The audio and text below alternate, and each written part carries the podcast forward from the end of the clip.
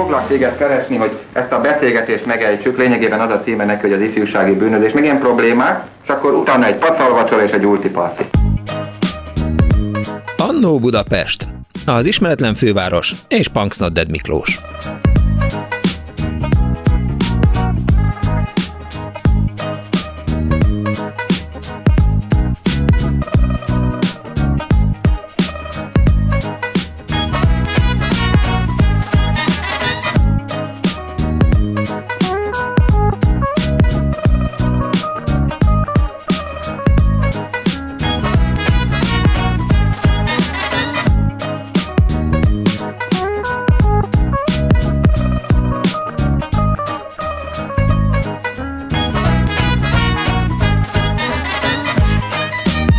Vasárnap délután kívánunk mindenkinek, ez a Klubrádió benne az Annó Budapest az önök alázatos narrátorával. Nem pontosan értem, hogy az Annó Budapest Facebook oldalára miért nem került ki múlt héten a Margit-szigetről szóló összeállítás.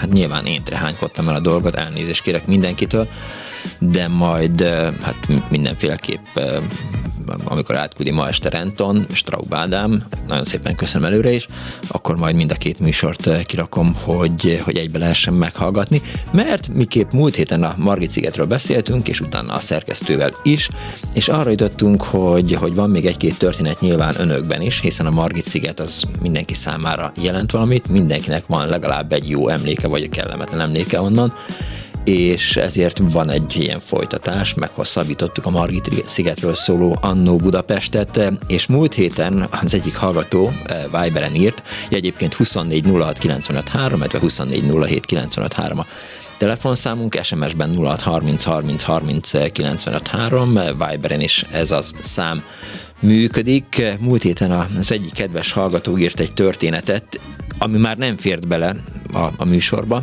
mert hogy elbeszélgettük az időt, vagy nem láttam, vagy nem találtam meg, minden esetre most itt van. Azt írja a hallgató, hogy legjobb barátom esküvői bulia a Margit-szigeten volt, mivel hobbiból akkor kezdtek el lovagolgatni, a volt egyetemi bandával kitaláltuk, hogy összedobunk egy élő lovat nász ajándékba. A lovász a lovat időben odahozta, békésen legelészett a nagyszálú terasza mögött a fűben, sokan megbámulták. A nász ajándékot az ünnepi ebéd után bent az étteremben, borítékban adtuk át, tréfás szövegbe rejtve a lényeget, hogy miről van szó. A szöveg úgy végződött, most pedig forduljatok meg, és ismerkedjetek meg ajándékunkkal, csak a fogát ne nézzétek. Az ifjú pár megfordult, és baromira nem kapcsoltak, hogy az orruk előtt legelésző lovacska az ajándék, ezért tanácstalanul néztek oda, néztek egymásra, néztek vissza ránk, mi meg úgy röhögtünk, mint akit csiklandoznak, mire végre valaki kinyögte, hogy hát a ló. Volt nagy ledöbbenés, ámulás, röhögés. Gondolhatod, írta a hallgató, valóban én is meglepődtem volna, ha egy ló ott lett volna az esküvői bulim után, bárhol, ha lett volna esküvői bulim. Na, de ez mellékszál. És egy másik hallgató azt írta, hogy a Margit-szigeti lőtér most is működik, ugye múlt héten ezt szóba hoztam, hogy az Árpád hídnál lévő végében a Margit-szigetnek ott voltak az agyongalamb lövészek, és hogy ott volt a pártgarázs, az már kiderült a múlt heti műsorban, hogy egy-két nagy kutyának az autóját parkoltatták ott, és ugye ott forgott a Halálutak és Angyalok című film egy-két jelenete, de azt írta egy hallgató, hogy a Margit-szigeti lőtér most is működik, bár ritkán használják, Igali Diana is lőtt ott, az Rényi Miklós Nemzetvédelmi Egyetem Bolyai János Katonai Műszaki Főiskolai Kara üzemelteti, írta egy hallgató, ezt múlt héten nem sikerült elmondanom, de most akkor viszont igen, tehát 2406953, beszéljünk a Margit-szigetről egészen délután 4 óráig, és egy első hallgató, egy betelefonáló van a vonal túlsó végén. Jó napot kívánok! Jó napot kívánok, kedves Miklós, Kizsi vagyok. Kész sok. Egy költészet napján már beszéltünk, és egy nagyon-nagyon régi történetet szerettem volna elmondani a múlt héten, de köszönöm, hogy most lehetőségem van rá. Kicsit előről kezdem, én 1950-ben születtem, és a Margit-szigettel szemben laktunk. Budán vagy Pesten? Úgyhogy Budán vagy Pesten? Pesten, az elektromos sportpálya mögött.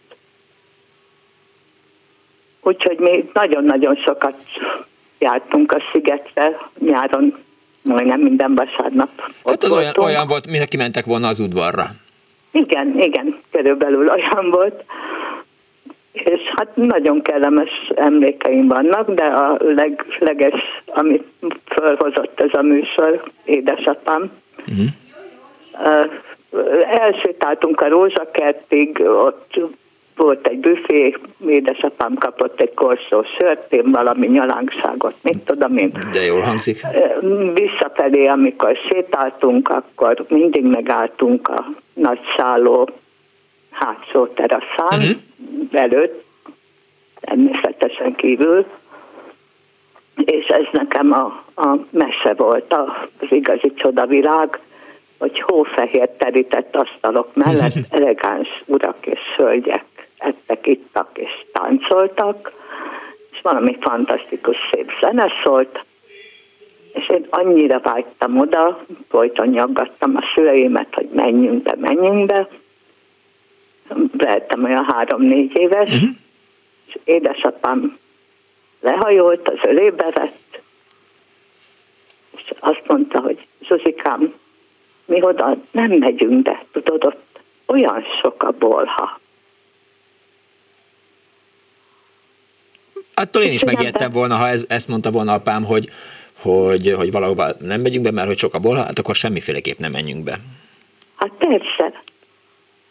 Hát hogy mennénk? Persze, érthető. És akkor utána már nekem olyan megnyugvás volt, elég volt, hogy csak rám nézett, meg én ránéztem, és akkor még tudtuk ezt a titkot ketten, uh-huh. hogy azért nem megyünk mind oda be. És ugye ez egy ilyen nagyon-nagyon kedves emlék volt nekem, aztán majd felnőtt koromban, olyan 40 éves korom körül bejutottam a Margit-szigeti nagyszállóba. Aha. Nem fogja elhívni, de viszketni kezdtem. De elhiszem. De ez olyan szép emlék volt, és hát gondoltam, hogy más is tud rajta mosolyogni, nem csak én. Biztos, persze. Nagyon szépen köszönöm, hogy elmesélte. Én köszönöm, hogy meghallgattak. Kész csókom, viszont hallásra. 24.06.953, de 24.07.953, Annó Budapest és benne a Margit-sziget, a vonal túlsó végén pedig Hardi Mihály, a Klubrádió főszerkesztője. Szervusz! Halló, szia, és üdvözlöm a hallgatókat, akik így a vasárnap délutánjukat a Klubrádió mellett töltik. Normális az, Misi, hogy vaddisznó van a Margit-szigeten? Az egyáltalán nem normális, és én már nem akarom ezt az egész történetet újra nyitni, de az biztos, hogy, egy 150 kilós vaddisznó, az akármi is van a szigeten, az életveszélyt jelenthet az ott levők számára, tehát és ilyenkor az életveszély elhárítása a legfontosabb, és aztán az összes többi humanitárius megfontolás, vagy nem is tudom, hogy kell egy vaddisznóval kapcsolatban ezt mondani, az mind más. Egyébként a vaddisznók elég jó úszók, tehát máshol is át tudják úszni a Dunát, erre van példa. De miért gondolják azt, hogy a Margit-szigetre kell menniük? Én szerintem ez egyszerűen egy szerencsétlen véletlen, hogy valahol a város fölött bekerült a disznó a Dunába, úszott, oda... Hoppá, megszakadt. Próbáljuk meg gyorsan, mit hallották, Kismária is azt mondta, hogy na, ami azt jelzi, hogy megszakadt a hívás Hardi Mihálynál. Ott tartottunk, hogy jól úsznak a vaddisznók, és hogy ez valahol elkezdett úszni, és aztán nyilván nem tudta, hogy hol kell kimászni a medencéből, de ezt csak én mondom, tehát ezt még nem mondta a Misi, és ezért gondolta azt az kis állat, hogy a Margit-szigetre érkezik. Itt vagy újra? Én itt vagyok, és hallak téged kiválóan. Aha, jó. A szolgáltató talán az nem szereti ezt, hogy beszélünk a telefonon, de hát ez egy másik kérdés. Na, visszatérve, tehát, hogy oké, beveti magát a vaddisznó a vízbe, úszik, és aztán, ha valamit rosszul számít ki, akkor bemegy. És akkor hát kijöhetett volna ezzel az erővel az Óbudai szigeten is, vagy a hajógyári szigetnél, hát ő neki szegénynek a Margit-sziget jutott. És hát ez miután a város szívében van, ilyenkor nem nagyon sok lehetősége van más a hatóságoknak, mint lezárni a szigetet és megszabadulni a disznótól. Értem. Na jó, de nem ez a beszélgetésünk apropója. Nem, hát az én gyerekkorom is nagyon sok szempontból kötődik a Margit-szigethez. A nagyszüleim a másik oldalon, a budai oldalon körülbelül a sportucodával szemben laktak a Harcsa utcában, tehát nekik is az volt a legegyszerűbb és a leggyorsabb, hogyha hétvégenként oda mentünk átsétálni. Engem különösen megragadott a japánkert, a vízesés, mert akkor még működött, nem tudom, hogy most működik-e, sőt a zenélő kút is még zenélt abban az időben, úgyhogy az mindenképpen egy nagyon fontos dolog. Meg én ott tanultam megúszni a sportuszodába, szintén a nagyszüleimnek köszönhetően. Ráadásul nem is akárkitől, hanem Bárány István olimpiai ezüst- és bronzérmes magyar úszó tanította a gyerekeket. Hát ez nem jelentette azt az én esetemben, hogy megtanultam volna olimpiai szinten úszni, de először víz alatt, aztán természetesen a különféle úszásnemeket is megtanultam, és hát soha nem gondoltam volna, pláne akkor, hogy mintegy 50 évvel később a saját fiamat fogom oda hordozgatni vízilabda meccsekre. És mi volt a technika? A madzagot kötök a kis misinek a derekára, és nem. Hát egyrészt csoportban voltunk, másrészt pedig az volt a technika, hogy először tanuljon meg lemerülni az illető, meg úszni a víz alatt, és aztán majd előbb-utóbb följön levegőért, és akkor úgy fog úszni. Értem. Mellúszásban mindenképpen, tehát azt nagyon keményen és nagyon klasszul megtanították. Hát voltunk sokan egy csoportban, tehát 20-30 ember, szóval azt nem lehet úgy mozgatni, mint a marionett figurákat. Tudod, így igen. Igen, de volt, aki így tanult meg. Hát én azt gondolom, hogy egyébként jobb az, hogyha a gyerek megbarátkozik a víz alatti világgal, mert akkor már nem kap frászt attól, hogy elmerül a vízbe, és hoppá, akkor föl kell jönni a levegőért. Nálunk a Szentesi nem is a strandon volt, hanem a fürdőnek volt egy ilyen medencéje, és akkor ott tanítottak bennünket. Tedd bele a fejedet a vízbe, lögd el lábaddal magadat a faltól, sikoljál, ha ezt így lehet mondani, vagy sikljál, vagy valami ilyesmi. Igen, feküdj fel a vízre magyarul. Igen, feküdj fel a vízre, aztán majd a végén elkezdesz a kezeddel mindenféle mutatványokat csinálni. Na jó, de ez Szentes, és ez nem a Margit-sziget. Viszont. Úgyhogy, hát mondom, nekem ez ami a Margit-szigethez köt, és hát aztán vannak újabbkori dolgok is, hiszen a feleségem, mint tudod, és talán a hallgatók is tudják, eléggé elszánt futó, nálamnál sokkal jobban fut és futott, és neki az volt a happy-je, hogy január 1-én az új évet mindig szigetkörrel kezdjük, úgyhogy volt olyan, hogy a szilveszteri buli után kimentünk a szigethez, leparkoltuk az autót valahol a szálloda környékén. Én akkor az egy vagy két gyereket ott kísérgettem, terelgettem, amíg ő az 5,3 kilométerét lefutotta, de legtöbbször ráhúzott még egy kört, mert annyira jól esett neki ez a szilveszteri futás a Margit-sziget körül, úgyhogy ez nálunk egyfajta ilyen családi hagyományjá. Igen, arra szokták mondani, egyszer élünk, akkor kérek még egy kört ebből a futásból, meg ráadásul be vagyunk fizetve a Margit-szigetre, hát miért ne fussunk akár meddig, abszolút hát egyetértek ezzel. A parkolóóra díjába belefért 2 kör éppen, úgyhogy mert ott január 1-én is fizetni kell érte. És melyik a legemlékezetesebb Margit-szigeti emléked? Hát én nekem talán a kis állatkert az mindig, még most felnőttként is mindig egy nagy élményt jelent, pláne, hogy vannak benne dámok, meg a páva, nagyon szép, hát ugye a pávának a hímje az gyönyörű, ahogy kiteríti a farkát, akkor még nem tudtuk, hogy ez a politikai pávatáncnak van egy más értelme is. Szóval az állatkert az engem mindig nagyon vonzott, és nagyon érdekel testközelből látni az állatokat. Értem. Köszönöm szépen, hogy hívtál, Miklós, én vagyok. És köszönöm, Miklós. Viszont hallásra, szervusz! 24 06 95 3, 24 07 95 3, azt írta, azt hiszem, hogy Kirchner Péter, A Viberen, hogy 45 éve a Vörösmarty kertmoziban volt az Evita Magyarország bemutatója Kovács Kriszta és Szakács Sándor főszereplésével. Köszönöm szépen ezt az információt. Egy másik hallgató, Sikító Fűrész azt írja, hogy 10 éve csali hölgyek bevonásával rendőrségi akció indult a hajnali futókat zaklató szatír ellen, és egyszerre kettőt is elfogtak. Akkor tapasztaltam meg, hogy Magyarország tényleg jobban teljesít, sajnos azóta sem, írta a 0630303095-3-ra. Egy másik hallgató azt írta SMS-ben, hogy szép jó napot kívánok, évek óta attól félek, hogy lezárják a szigetet. Amikor meghallottam a hírt, hogy vaddisznó, először azt hittem, hogy nem kell tovább várnom, de mint hallom, előbb a Gellért hegy van veszélyben, a kis kápolnája, írta a hallgató. És egy betelefonáló van a vonal túlsó végén. Jó napot kívánok! Halló, jó napot kívánok, én Klára vagyok. Készcsó Klára. És egy kis sztorit szeretnék elmesélni, de nem biztos, hogy jól emlékszem rá, segítsen nekem.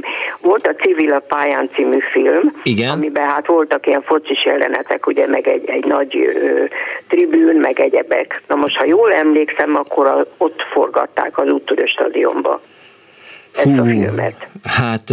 Nehezet kérdeztem, ugye? Igen. Igen, nehezett, de majd mindjárt kiderítjük. Be kell vallanom, hogy igazából... Most nem tudom, hogy én telefonom nem jó, vagy magát rettentő halkan hallom, de azért én elmondom a sztorimat, jó? Jó! Rendben! Okay. Tehát úttörőtáborban jártam, és ott egyszer jöttek, és gyerekeket kerestek erre a filmnek a forgatására, nézőnek. Na most tulajdonképpen 2 napig kellett a stadionban ülni a lelátón, és úgymond szurkolni. Hát az azt jelentette, hogy ordibálni kellett. Ez borzasztó fárasztó volt a hőségben, de viszont 20 forintot adtak egy napra, ami akkor egész... Rengeteg volt, igen. Hát, nagyon rég volt. Aha. És, tessék? Rengeteg volt az akkor. Ugye? Igen. Na most édesanyámnak volt ilyen kis jó megérzései voltak, úgyhogy 2 napig voltam ott ordibáltunk, és erre kaptunk ugye 40 forintot, és anyukám rögtön bevitt az OTP-ba, és betette a takarékba. És az összesen mennyi pénz volt? Én jól hallom önt. Én nem tudom. Nem emlékszik rá. Tudom. Közben rákerestem egyébként, és nagyon szégyellem magam most így hirtelen, nincs meg nekem ez a film, de a Wikipédia azt írja róla, hogy humoros, ugyanakkor népművelő célzatú film, a sportra való buzdítással foglalkozik, a film eredetileg színes volt, azonban a Ludas Matyi című filmhez hasonlóan ez is olyan anyagra készült, amely hamar elvesztette a színtartalmát, és hát ha jól látom, akkor Ráczpista, Sós Imre játszotta, kiváló dolgozó, de nem szereti a sportot, mert szerint a munka rovására megy, és hogy erről szól, Ferrari Violetta is játszik a filmben, meg Susa Ferenc is. És a Pongráci Ferenc is. Ő volt ő is játszott benne magyarul. Aha. Nem, ő volt a focista? Nem, a focista az majdnem biztos, hogy Susa Ferenc volt.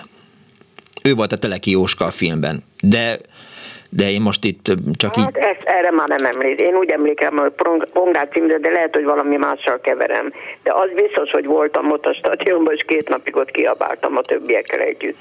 És jó idő volt legalább, amikor a forgatás volt? Hát olyan meleg volt, hogy majd megőrültünk, úgyhogy borzasztó hőség volt, folyt rólunk a víz, de hát ott 2 napig kellett kiabálni. Semmit nem mutattak belőlünk természetesen, csak ugye az a pár színész, aki ott ki volt jelölve, őket mutatták a tribünön. Hát önök a háttérben voltak, igen, klasszikus. Hányszor néztem a filmet, mindig merett szemmel figyeltem, hogy nem látszom, de hát nem látszom. Igen, az ember keres magát. 1951-ben készült a film.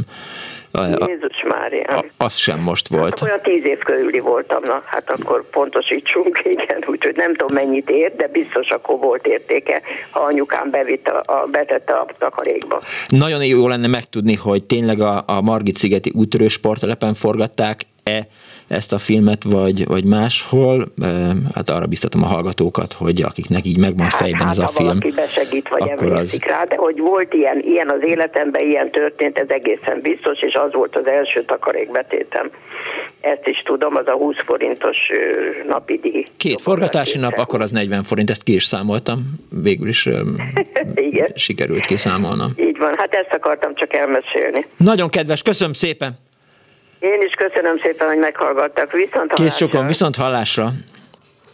24 06 95 3, illetve 24 07 95 3 a telefonszámunk. A mai Annó Budapest a Margit-szigetről fog szólni. Ugye múlt héten már arról szólt, arra biztatom önöket, hogyha van emlékük az egykori Margit-szigetről, akkor mindenféleképp hívjanak. Bekészítettem én néhány cikket, amit múlt héten nem sikerült önöknek megmutatnom, de felolvasnom. Egyrészt a Margit-szigeti úttörő sporttelepről is szól, egy Csernövű fickónak az írása is itt van bekészítve előttem, és még az Ártézi Kútról is vannak cikkek, amiket majd, ha gondolják, akkor felolvasok önöknek. Igen, 1975-ben azt írja a Pajtás című újság, a szerzője pedig Cser volt, nem tudom, hogy melyik Cser újságíró volt ez, Beteglátogatás az írás címe, és hát látszik egy kép, és egy ilyen szomorú kisgyerek van a képen, fekete alapon van a fehér betű, tehát ez is jelzi azt, hogy itt bizony baj van. Nem ilyen viszontlátásra számítottunk. Igaz, amikor egy esztendeje elváltunk, bizony rossz bőrben volt, de akkor abban a megnyugtató tudatban hagytuk magára, hogy jó kezekbe került a Pest hidegkúti Rozmaring MGTS és a Széchenyi Szolgáltató Szövetkezet specialistái ismét üdévé és fiatallá fogják varázsolni. Sőt, amikor tavasszal érdeklődtünk a idézőjel beteg, idézőjel bezárva, állapota felől Vágvölgyi Győrtől, a budapesti AISB elnökétől megnyugtató választ kaptunk, a gyógyulás gyorsan halad, legkésőbb december végén ismét fogadja vendégét és barátait a Margit-szigeti úttörő sporttelep. És erre mit látunk, írja 1976-ban a szerző. Az úttörők stadionja, ahelyett, hogy már vadonatúj ünneplőjét próbálgatná, éppen, hogy túl van az életveszélyen. Vagyis abban a stádiumban van, amikor még senki sem tudja, hogy voltaképpen meddig tart a lábadozás, a felépülés. A specialisták széttárják a kezüket, ők természetesen mindent megtesznek, de hát létszámhiány, anyaghiány, valószínűleg igaz, de hát ettől még újra életveszélybe kerülhet a beteg. Az új határidő 1976. március. Az ember viszonylag könnyen elhiszi, amit nagyon szeretne, ezt mégsem hisszük el. Elég egyetlen, még oly laikus pillantást vetni a szenvedőre. Itt csak valami egészen új gyógymód segíthet. Valami komoly beavatkozás, esetleg műtéttől sem kellene visszariadni. A Margit-szigeti úttörő sporttelep ugyanis nem csak annak a 800 000 gyereknek az otthona, akik a sporttelep mintegy 20 szakkörét rendszeresen látogatják, de hogy Budapest számos iskolája tartotta itt a testnevelés óráinak egy részét, rengeteg verseny, esemény, rendezvény, ideális otthona volt, egy szóval ellátta mindazokat a feladatokat, amelyeket az ország egyetlen úttörő sportpályájának el kellett látnia. Az úttörő mozgalom jövőre ünnepli fennállásának 30. évfordulóját. Ragyogó alkalom ez arra, hogy a főváros bebizonyítsa szeretetét legfiatalabb polgárai az úttörők iránt. Biztosan tudjuk például, hogy a kis szakmunkásbrigádok már is felajánlották segítségüket. Követni kellene a példát, és főleg elfogadni a felkínált segítséget, hiszen a kis védnökség napjainkban az egyik legjobb márka. Ezt országos jellegű ipari beruházásaink, valamint mezőgazdaságunk több nagyszerű eredménye bizonyítják. A stadion szinte teljes egészében társadalmi munkában készült el 1947-ben, mint az újjáépítés az úttörő mozgalom születésének, a gyermekek jövőjének egyik nagyszerű szimbóluma, és most toprongyos ruhában várja a 30. évfordulót, olvashattuk a Pajtás újságban 1976-ban, és egy betelefonálóban a vonal túlsó végén. Jó napot kívánok! Halló! Jó napot! Jó napot kívánok! Pécsi Gábor vagy. Üdvözlöm, Gábor! Hát én a 520-as sportban töltöttem mintegy 40 évet legkülönbözőbb pozíciókban. Legjobb. 1999-ben a Margit-szigeten rendeztünk egy 520-as világbajnokságot. Nem tudom, hogy emlékszik el rá, vagy biztos hallgatók között van, aki emlékszik rá. Igen, ez mert biztos. Ez egy nagyon nagy sikerű esemény volt, nem csak azért, mert egy olyan aranycsapat állt össze megint az előző 520 aranycsapatok után, akik abban az évben az Európa-bajnokságot megnyerték már, mind a három aranyérmet elhoztuk az Európa-bajnokságról, és nagy várakozással tekintettek a érdeklődők a Margit-szigeti esemény elé.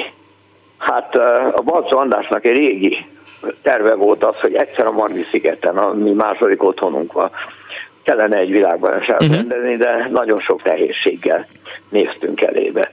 Az egyik az volt, hol lehet a vívást megszervezni. Erre kitalálták azt a szervezők, Papus János a szervezőbizottság elnöke, addig hajtotta, ameddig talált egy céget, aki a fedett 33-as medencét fölállványozta, tehát elengedték a vizet, fölállványozta, és egy vívótermet teremtettek belőle. Ez igen. Hátul, ahol a teniszpályák vannak, a szabadtéri mozi mögött, a mostani Széchenyi medence mögött, oda egy lőteret építettünk föl, egy sátorlőteret, légfegyverlővészet volt akkor már, és az 250 méteres medencében volt, és mellette az Úttörő stadionban, ugye az egy teljes felújításra került ebből az alkalomból, a lovagást és a futást ott rendeztük meg. Olyan előzetes marketing volt, és még egyszer hangsúlyozom, olyan nagy várakozás volt az esemény előtt, hogy nagyon hamar elkeltek a jegyek, és egy idő után már a tűzoltóság azt mondta, hogy több embert nem enged be, mert veszélyes. Hát persze azért is volt, mert egy jó pár embert mi is becsempésztünk, hát akikkel találkoztunk ott útközben, és nem lehetett azt mondani neki, hogy te nem jöhetsz be, és a nagyon tusa rajongó volt. Ma a lovak is ott kint voltak egy nyári istálóban, és ott az istálón keresztül az ember tudta, hogy kit hol lehet eligazítani. No, szóval ez egy rendkívüli esemény volt, és napról napra egyre nagyobb lett az érdeklődés, hiszen a férfi váltó és a Vörös Zsuzsa arany érme után nagy érdeklődés volt a férfi egyéni versenyre is, ahol a Balogh Gábornak sikerült elhozni az aranyérmet, és a Balogh Gábor, Anvél Jákos, Sárfalu Péter csapat pedig megnyerte a csapatversenyt is. Hát én ezt szerettem volna elmesélni, de ha van idő még, akkor egy ehhez kapcsolódó. Van, persze, meséljen. Hát az előzménye az az, hogy volt egy Boris Onyisenko nevű szovjet, egyébként ukrán származású kijevi versenyző, tehát akkor mindenki szovjetnek számított, aki a montreali olimpián lebukott, mert a fegyverébe egy kapcsolót szerelt be, és ő akkor akadott találatot, amikor akart. Csak már figyelték egy jó ideje, és pont a magyar csapattal vívott, amikor a angol Jimmy Fox rámutatott a pengéjére, elkobozták a pengét, megvizsgálták, és megbukott ezzel.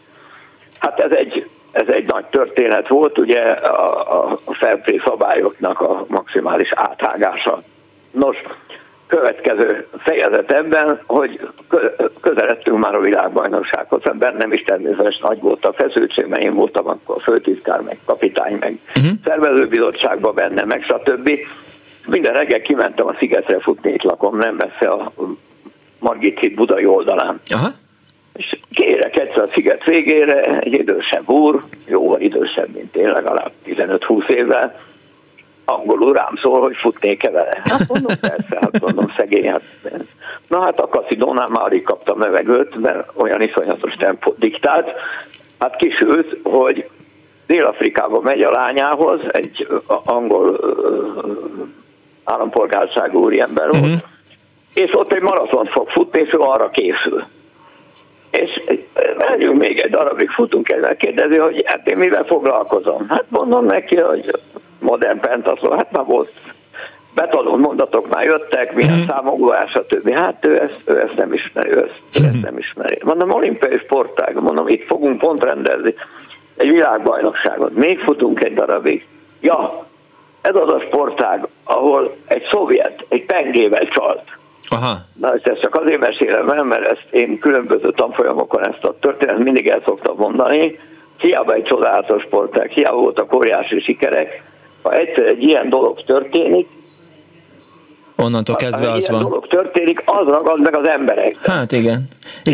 Azért... ezért kell nagyon vigyázni mindig, hogy tisztességesen kell mindent csinálni, mert nem a jó ragad meg, hanem a botrány ragad meg. Igen, az atlétikában az a jó, és most ezzel persze, most nem tudom, hogy ellentmondok-e magamnak, vagy megerősítem saját magamat, hogy az atlétikában azért olyan nagyon nem lehet csalni.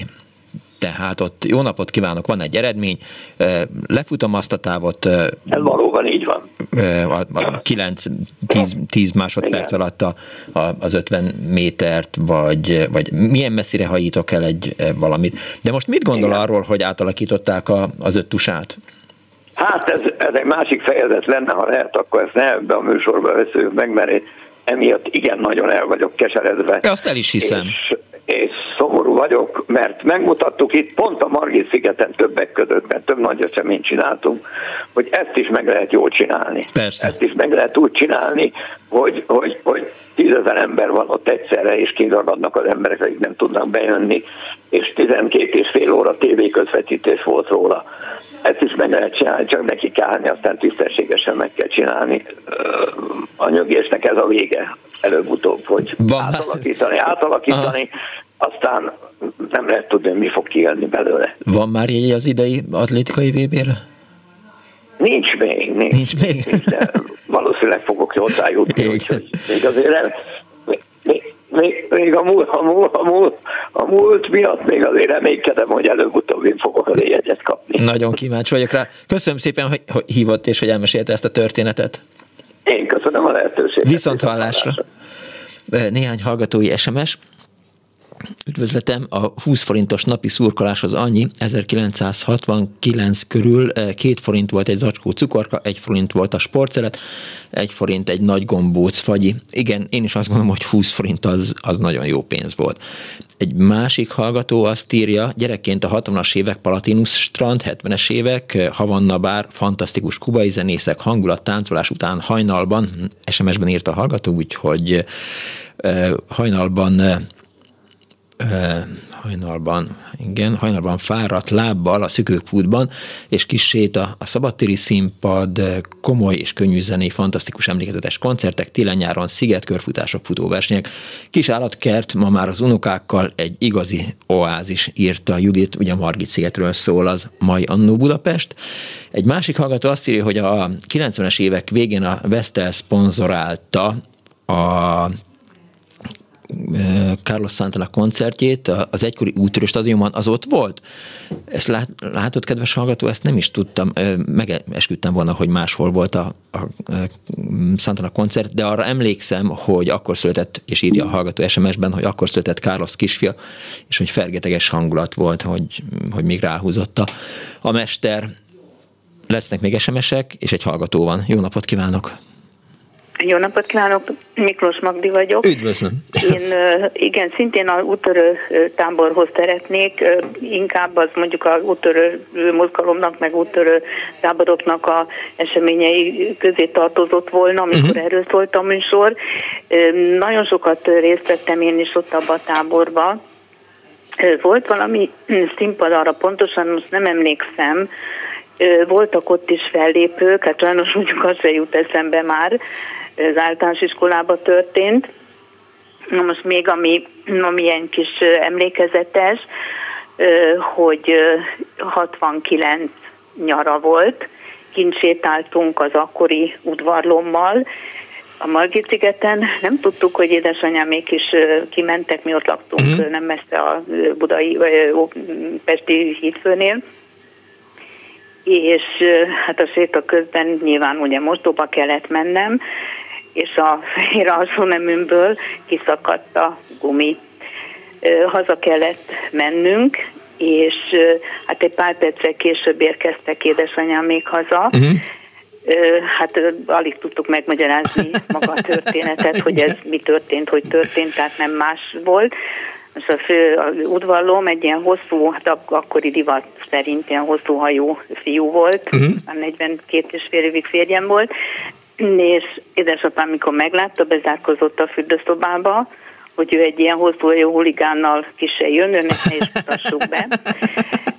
De hát igen, hát főleg alig tudtuk megmagyarázni, hogy itt semmi nem történt, csak éppen mi történt az alsóneművel.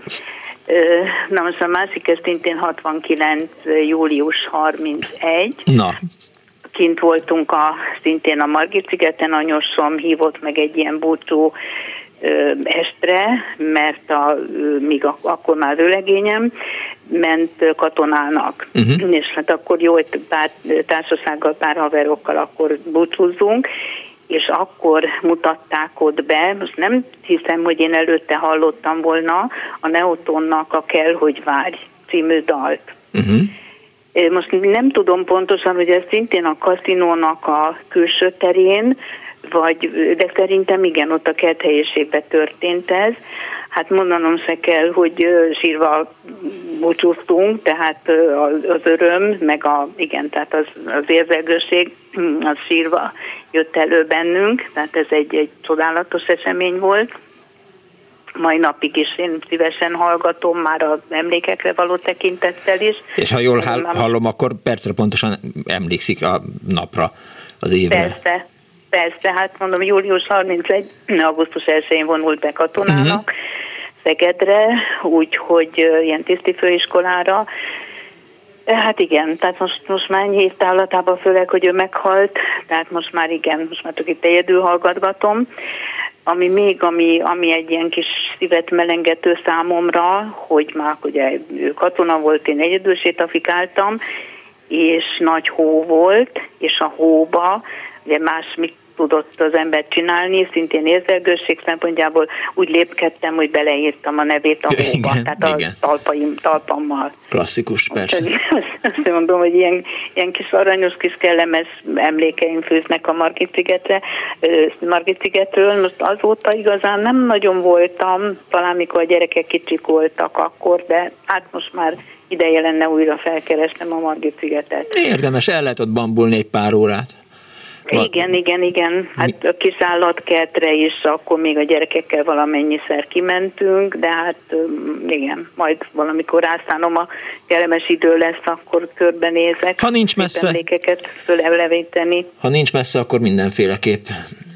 Hát ne pomázom. Akkor messze van. Én is azért egy kicsit, jó, ugye múltkor mondtam, hogy én nem szeretek Margit-szigeten futni, mert egyrészt sokan vannak, és jobban szeretek egyedül futni, de azért időnként sajnálom, hogy nekem 4,5 kilométert kell futnom ahhoz, hogy a Margit-sziget bejáratához érjek, és akkor még onnan kell akármennyit futni, szóval, hogy azokat irigylem, akiknek 200 méterre ott van a Margit-sziget, vagy 300, és akkor...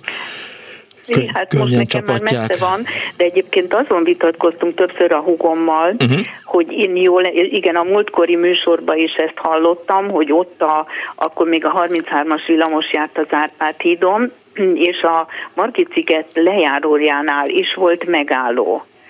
Most ő 6 évvel fiatalabb, mint én, és mindig vitatkozunk, hogy ő úgy emlékszik, hogy ott nem volt lejáró. De mondom, igen, és a múltkori műsorban is tényleg megemlítette valamelyik betelefonáló, hogy ott a híd alatt tulajdonképpen voltak lépcsők, jobbra-balra, és ebben nem. A Budafele megyünk, ott balra nem volt, csak jobb-kész vele. Igen. Tehát most én nem is tudom, hogy szívesen mennék le, hát most már nincs is ott megálló, de erre jól emlékszem, hogy ott volt leszálló, vagyis hát igen. Tudja, én akkor még nagyon vidéki kisfiú voltam, amikor a villamos járt az Árpád hídon, úgyhogy semmiféle emlékem nincs róla. Nem baj, majd valamelyik betelefonálom. De biztos meg fogják én egy fél perc alatt a hallgatók. Jó. Köszönöm szépen, hogy hívott. Én is köszönöm. Kész sokan, viszont hallásra. Azt írja a hallgató, az Annó Budapest műsorhoz a Civil a pályán című film forgatása Magyarország, Budapest, 1956. február 8. Az első felvételei, a Civil a pályán első felvételei a június 28-án reggeli órákban a Csepeli Vasas sporttelepen kezdődtek, mármint nyilván egy cikkből idézi ezt a kedves hallgató, és a filmet Keleti Márton rendezi, a felvételeket Illés György Kossuth Díjas operatőr készíti, írt egy hallgató. Egy másik azt írja, hogy meglepődtem, hogy eddig senki nem említette a kisállatkertet Hardi Mihályon kívül. Múlt vasárnap már szóba került, és egy kicsit beszéltünk róla, de is azt írja a hallgató, hogy mert mi a szigettel szemben laktunk, és nekem mindig a hajnali pávahangok jelezték, hogy ideje abba hagyni a diplomamunka írását, írt egy hallgató a 0630 30 30 95 3-ra. Éva azt írja, hogy a Santana koncert szerintem is a kis stadionban volt, én is ott láttam őket, írta Éva. Nekem is gyanús, hogy nem a Margit-szigeten játszott Santana, de majd rákeresünk. És egy másik hallgató azt írja, jól emlékszik, mármint az előző betelefonáló, volt villamos megálló az Árpád hídon, most is kellene. Nyitott vagyok rá, mint az égbolt. Egy betelefonáló van a túlsó végén, jó napot kívánok! Halló! Halló, Miklós? Én vagyok az, jó napot kívánok! Én üdvözlöm. Vagyok adásban, jó napot kívánok! Fazek a Sorsi. Hát én imádom a szigetet, tehát nagy szerelmese vagyok, és egyébként olyannyira, hogy a második életem is a szigeten született. Ugyanis volt egy nagyon csúnya balesetem 11 évvel ezelőtt. Na. Elütött a 26-os a Margit-híd felüli szigeti bejárón zöldön zebrán, és majdnem megszabadultam a félbal lábamtól. Úgyhogy annyi történt, hogy mentem Pest felől futni szigetre, és nem néztem balra hátra a zöldön zebrán, és a kanyarodó 26-os elütött. És így végig magamnál voltam, tehát én nekem csak ott volt blackout, amikor effektív az ütközés történhetett, mert rögtön magamhoz tértem a középső ajtó alatt, egy vértócsa közepén, és azt képzeld el, hogy megpróbáltam kimászni. És a tömeg, akik ott összeverődtek, mondták, hogy nem kéne, mert a lábam az kicsit messzebben van, mint ahogy én vagyok. De az a lényeg, hogy 5 műtéttel helyre tettek, úgyhogy járkálok, futok, mondjuk futni nem szeretek, de gyalogolni igen. De jó. Úgyhogy én ott születtem újjá, abszolút, Úgyhogy mindenkinek megköszöntem, akinek lehetett, mert nagyon kedvesek voltak az emberek, akik ott segítettek. És az volt az elképesztő, hogy egy hölgy vett engem pártfogásba, tehát a fejemet az ölébe fektette, és az volt az elképesztő, hogy angolul beszélt, pedig én ugye magyar vagyok. És később kérdeztem a rendőrséget, meg mindenkit, hogy hol volt egy olyan tanú, aki angolul beszélt, és senki nem tudott róla. Hogy lehet, hogy ő rangyalka. Ja. Mikor volt ez pontosan? Nyilván tudod. Ez 11 éve. 2012. május 8-án épp hogy alkonyolod, de még jók voltak a látási viszonyok. És az volt a fantasztikus benne, hogy nagyon sokan álltak mellém, tehát nekem eleve én olyan helyen dolgoztam, hogy eleve 300 kollégám volt, meg ugye pont még a barátok, meg ismerősök, meg szomszédok, meg mindenki. És nem tudtam mindenkinek így egyenként köszönetet mondani, és megkerestem egy média személyiséget, nem mondom a nevét. Ő csinált velem egy videót, és az volt a nagyon fura másik csoda az életemben, hogy nem emlékeztem a mentorvosomra, mert ugye a mentorvos döntött el, hogy engem a balesetibe kéne vinni, mert hogyha máshová visznek, akkor nekem nincs lábam, tehát akkor így kopogok, és nem emlékeztem rá. És ráírtam a mentőszolgálatra, és nem válaszoltak, és a média személyiség kamerájában meg belemondtam, hogy nagyon szörnyű, hogy mindenhonnan csak a rossz folyik, tehát hogy a jót nem tudod megosztani senkivel, mert nincs meg az a fórum, hogy segítenek rajta, tudod. És a lényeg, hogy utána fölhívott egy úriember, hogy már pedig meg lehet köszönni a jót is, és mondta, hogy milyen fórumon lehet a jót megköszönni. Volt egy gyógyszergyár, ennek sem mondom a nevét, nekik volt egy ilyen pályázatuk, amit úgy hívtak, hogy évorvosa. Lényeg az, hogy 3 dolgot csinálhattál, történetedet beküldöd, gyerek rajzol, doktornéniről, doktorbácsetek, köszönjük meg. Én mondtam, hogy én nem szeretnék média felhajtást, mert az orvosom se szeretett volna, és abban maradtunk az úriemberrel, hogy privátén elküldöm neki az anyagomat. Tehát, hogy ne tegyék fel az interneten, meg semmi. Tehát leírtam a történetet, hogy mi volt, és azt mondta, hogy ez a cucc ez nem maradhat a fiókban, és hogy én leszek az adódíjátadónak a megnyitója, hogy a hangommal mondjuk föl. De jó. És adják le. És képzeld el, hogy a zsűriben voltak mentősök, ezt sem mondom, hogy ki a szóvivő, tehát ő is zsűritag volt, megtalálták a mentőorvosomat. És mondták nekem, beállítottam ugye az ünnepségre, és mondták nekem, én erre nem számítottam, hogy az kéne, hogy menjek fel a színpadra, megtalálták a mentősömet, egy szár rózsát adjak át neki, mondjak köszönetet. Hát mondom, ez nagyon csodálatos, de hát én nem tudom ki ő. És azt mondták, hogy hát ők se tudják, hát csak a nevét. És azt csináltam, hát ugye bementem a díjátadóra, 180 centi magas vagyok, 8 centis sarkú, ugye a lábamon látszódtak a hegyek a miniszoknyában, a harisnyában, mindenben. És azt csináltam, hogy a bejáratnál, tudod, ahol a hostessek pipálják, hogy a meghívottak, hogy érkeznek meg, beálltam a tömeg fölé, és megpróbáltam föntről lefelé nézni, hogy amikor az úriembernek a nevét pipálják, akkor gond. És azt képzeld el, hogy a felvételnek az volt a címe, hogy tündérláb, és Semmit nem láttam, mert nyilván senki nem lát semmit, és teljesen kétségbeestem, hogy úristen, hogy fogom én megtalálni a mentősömet, mert hát ez így reménytelen, és arrébb álltam, hát mondom, majd csak lesz valami. És megszólalt mellettem egy hangkutya, kezit csókolom, hogy van a tündérlábam. Úgyhogy ennyit a Margit-szigetről, voltam ma is, gyűjtögetem az állatkákat, most valaki említette, hogy az állatkertet nem említettük, de voltak hajnalban gólyák. Aha. Meg bambikák mindig, úgyhogy jól vagyok. Egyetlen felháborító panaszom van, nem tudok a bal lábamon teletalppal bugolni. És a buszsofőr volt a hunyó, vagy te? Buszsofőr volt. Igen? Buszsofőr volt, aha, igen. 3 tanú, tehát hát először is zöldön voltam. Uh-huh. De most már nézek 360 fokban mindenfelé. Uh-huh. Tehát én balra átra nem néztem. A rendőrségi jegyzőkönyvekben az volt benne, hogy 3 tanút hallgatott ki a rendőrség, 2 az útkét, tehát a szemközt, tehát az egyik járdán, meg a másik járdán, és egy 3. tanút a buszról, és az volt az egyhangú, hát állításuk, hogy az úriember se jobbra, se balra nem nézett sem erre. Én meg másnap reggel az Origóból láttam, hogy állítólag métereken átmonszolt a busz. Mm-hmm. Szóval, hogy és az a baj, hogy a futók egy ilyen nagyon fura állatfajta, és mondom futóként, hogy időnként nem számítanak ránk, tehát hogy én is időnként szaladok a zebra felé, azért, hogy elérjem, egy autó előttem bekanyarodik, és én káromkodok, de aztán eszembe jut, hogy ő nem gondolta azt, hogy én hamarabb oda fogok érni, ő azt gondolta, hogy átér előttem, és kényelmesen, annak ellenére, hogy nekem volt elsőbségem, vagy nem, de mindig attól félek, hogy egyszer ez lesz a rossz vége a futásnak. Egyébként is hajlamos vagyok arra, hogy átszaladjak piroson, és mindegy, jó van. Hát azért nehéz megállni, tehát hogyha belejössz, akkor kiesel a ritmusból. Tehát én ma már nem futok, csak gyalogolok, mert a futás azt én soha nem szerettem egyébként, de volt egy időszak, amikor meg akartam tanulni. Nincs is benne semmi jó egyébként. Nem, szóval tényleg imádom a szigetet. A futás az jó, amikor abba hagyjuk.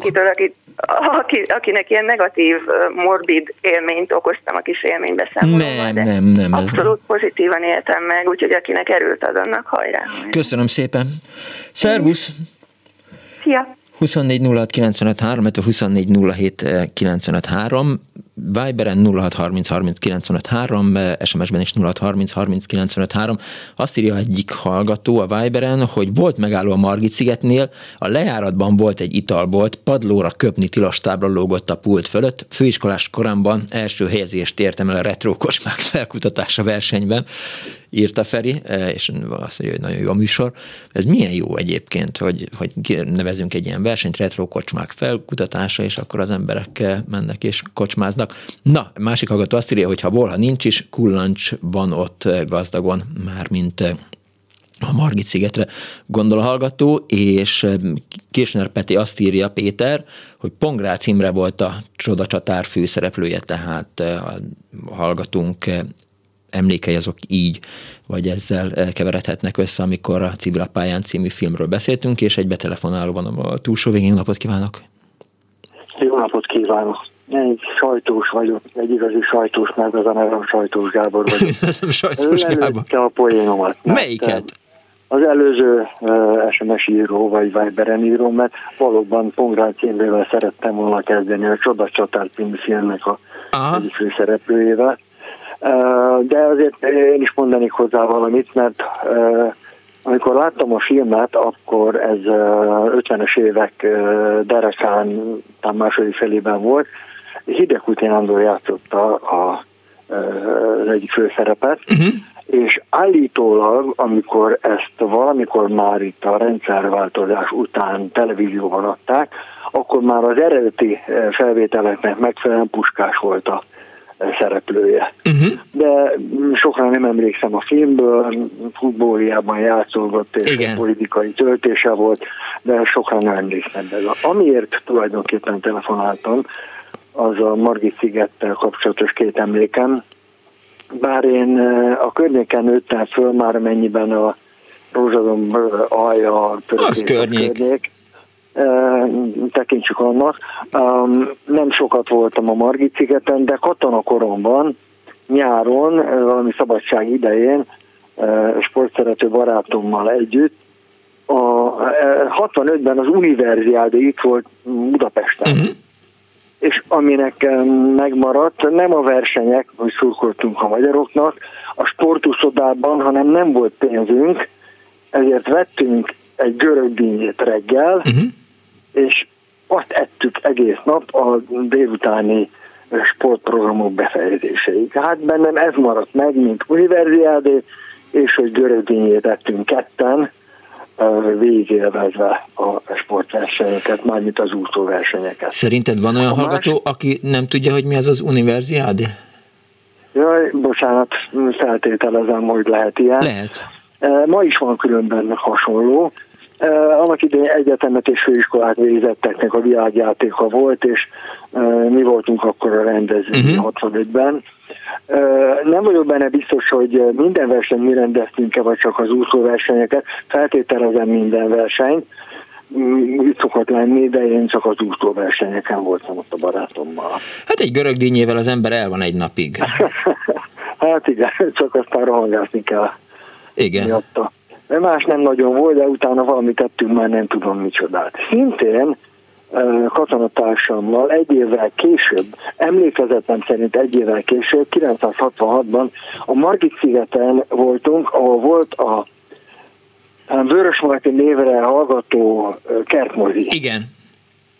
És emlékezetem szerint ott nyílt meg először az úgynevezett panoráma képernyő, aha. vagy panoráma vetítés, ami nem széles vásznú volt, hanem már íves volt. Uh-huh.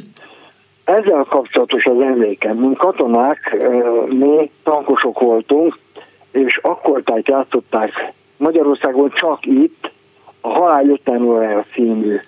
Hát én azt mondom, örökbecsű filmet, rettenetesen érdekes, izgalmas film, ami technikailag úgy kapcsolódik a mondandomhoz, hogy itt volt először az, a panoráma filme, hogy az előttem lévő emberek a cselekménynek egy autós, kanyargós úton történő sebes haladása, illetve később egy vonatnak a sínen történő futása során, uh-huh. ahogy kanyarogtak az utak, illetve kanyargoztak meg a vonat, előttem dőltek az emberek jobbra és balra. Először találkoztunk uh-huh. ilyennel, nagyon élveztük, és hát mint tankosok, ugye végül is harckocsizókról szól a film, uh-huh. Jelentős részben harckocsizókról, ugye duplán nőtt hozzánk ez az élmény. Hát, azt hiszem, hogy múlt héten említette az egyik hallgató, hogy ezt a filmet ott látta, és annak ellenére, hogy szakadt az eső, mindenki ott maradt a moziban, hogy kertmozi is volt, esett az eső, de mindenki végignézte a filmet. És ugyanezt a filmet említették, a Halál 50 óráját szerintem. Én ezt nem hallottam, már úgy értem, lehet, hogy akkor éppen nem voltam uh-huh. telefon közelben, már bocsánat, rádió közelben, de valóban az a helyzet, hogy egy jelentős film volt, akkor pláne, hiszen az első között volt, amit Magyarországon így bemutattak, hogy technikailag is nagy élmény volt, a sztori tekintve is, meg hát mint katonás filmen, azért másképpen láttuk, gondolom, mint egy nem katona. Értem. Köszönöm szépen, hogy elmesélte ezt. Nagyon szívesen. Viszont hallásra. Azt írja Feribá SMS-ben, hogy higgyék el, hiteles tanú vagyok, a Santana koncertet mi szponzoráltuk, a Veszter egyik vezető munkatársa voltam. Oké, Feribá, de akkor azt mondd meg, hogy a Kis stadionban volt, vagy a Margit-szigeten volt a Santana koncert? Mert nem az volt a kérdés, hogy volt-e, hanem az, hogy van olyan hallgató, aki úgy emlékezett, hogy a Margit-szigeten látta, és van, aki úgy emlékszik, hogy a Kis stadionban. Ezt kellene szerintem pontosítani, ha van rá egy kis lehetőség. Azt írja a hallgató, hogy a Margit-sziget északi végén a híd alatt lőtér is volt a 60-as években. Erről már esett több szó, és a műsor elején is említettem, hogy valaki felhívta a figyelmet arra, hogy még Igali Diana is ott gyakorolt, és hogy az Zrínyi Miklós katonai műszaki, mindjárt elmondom, mert írta a hallgató, csak nem jegyeztem meg teljesen pontosan, hogy mit írt arról, hogy ki a pontos fenntartója a lőtérnek, de hogy időnként most is vannak ott lövészetek. Hírek jönnek most itt a Klubrádióban, utána folytatódik az Annó Budapest, amely ez alkalommal is a Margit-szigetről szól. Hívjanak és meséljenek ottani sportélményekről, filmélményekről, koncertélményekről, meg élményélményekről, meg hát az a kocsma a földre köpni tilos táblával. Azt sajnálom, hogy kihagytam. Hírek.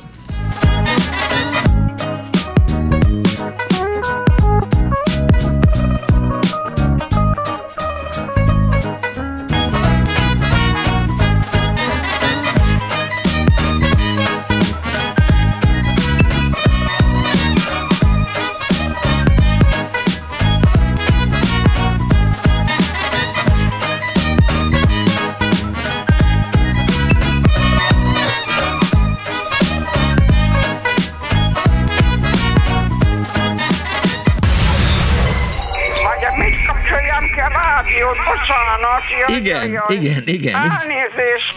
Jó napot kívánok! Mert ez a kis éppen olyan jó, és éppen azt teszi, amit kell. Annó Budapest, az ismeretlen főváros és Punksnodded Miklós.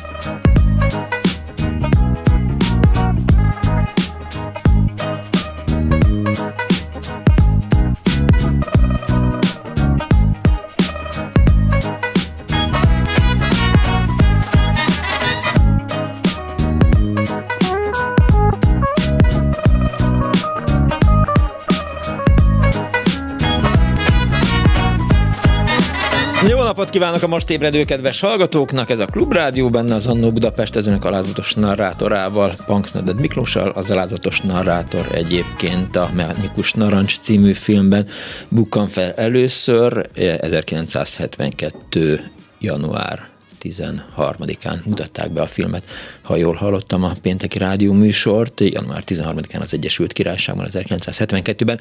Öntsünk tiszta vizet most már a pohárba Santana ügyben, nehogy csináljak egy Annó Budapest Santanát, mert annyi emléke van a hallgatóknak, hogy csak na. Tehát fölmentem az interwebre, és ott azt láttam, hogy a setlist.fm nevű oldalon, ahol ugye általában azokat azt gyűjtik össze, hogy melyik előadó hol melyik számokat játszotta. Tehát volt a Santana setlist, az látható 1996. június 30-án a Margit-szigeti szabadtéri színpadon kezdett a Day of Celebration című számmal, és a Spirittel fejezte be. Ez a 20. szám volt, 1996. június 30-án. Szóval mindenkinek igaza lehet, vagy nincsen senkinek se igaza, inkább mondjuk azt, hogy mindenkinek igaza van. Na, azt írja a hallgató, hogy a Margit-szigeti koncertről beszélek, Carlos extázisban volt a kisfiam megszületése okán, előbb-utóbb többször is megemlékezett, biztos volt koncertjük a kis stadionban, ahol nekem a legnagyobb koncertélményem 92-ből az INXC írta Nemes Nagy Péter szerintem, és egy hallgató azt írja, hogy a 26-os busz vezetője nem vagy alig látja a Pest felől érkezőket, főleg ha gyorsabbak, olyan a szög, a lemenő nap meg pont a szemébe süt, 105-ös busz, Hősök tere dettó. Hú, ne is mondjátok a szembesütő napot. Mostanában 7:30, ha az ember a Gubacsi úti felüljáróhoz érkezik, akkor úgy szembe kapja a napot, amikor napsütés van, hogy csak na, és nem lehet annyira lehajtani a napellenzőt, hogy ne örüljek meg. Másik hallgató azt írja, a Google szerint a Santana koncert 1983-ban a Kis Stadionban volt, aztán 21-ben a Budapest Arénában, ezt Éva írja, de mondom, tehát 1996-ban volt.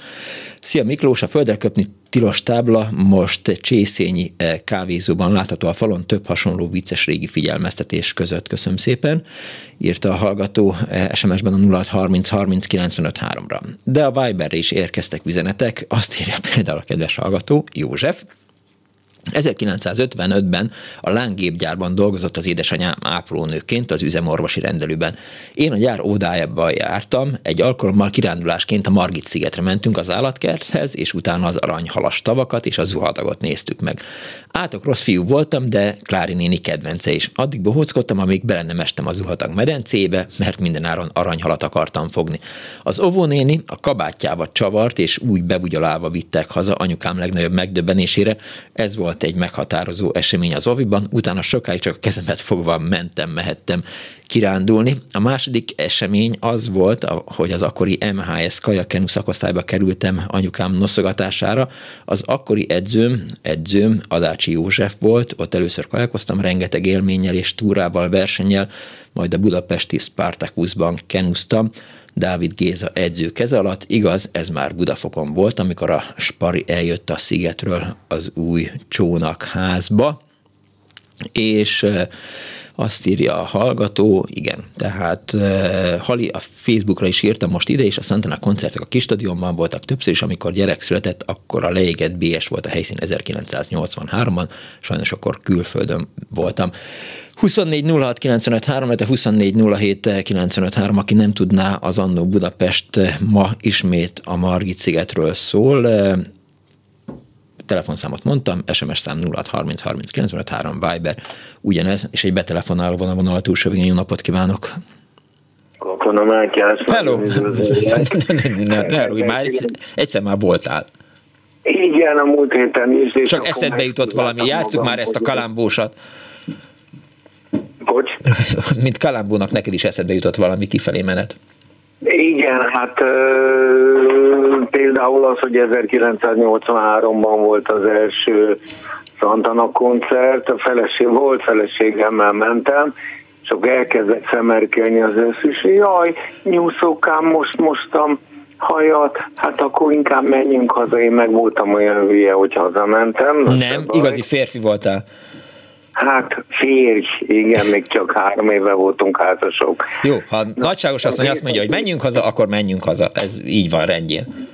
Igen, hát az én autómmal, az én sofőrségemmel, az én gavarossággal. Jaj, ne fogjál már, a te feleséged. Szó sincs róla, majd úgy is fel fog hívni, hogy megint rólam beszéltél a Klubrádióban, mert mi csak akkor beszélünk, hogyha beszélek róla a Klubrádióban.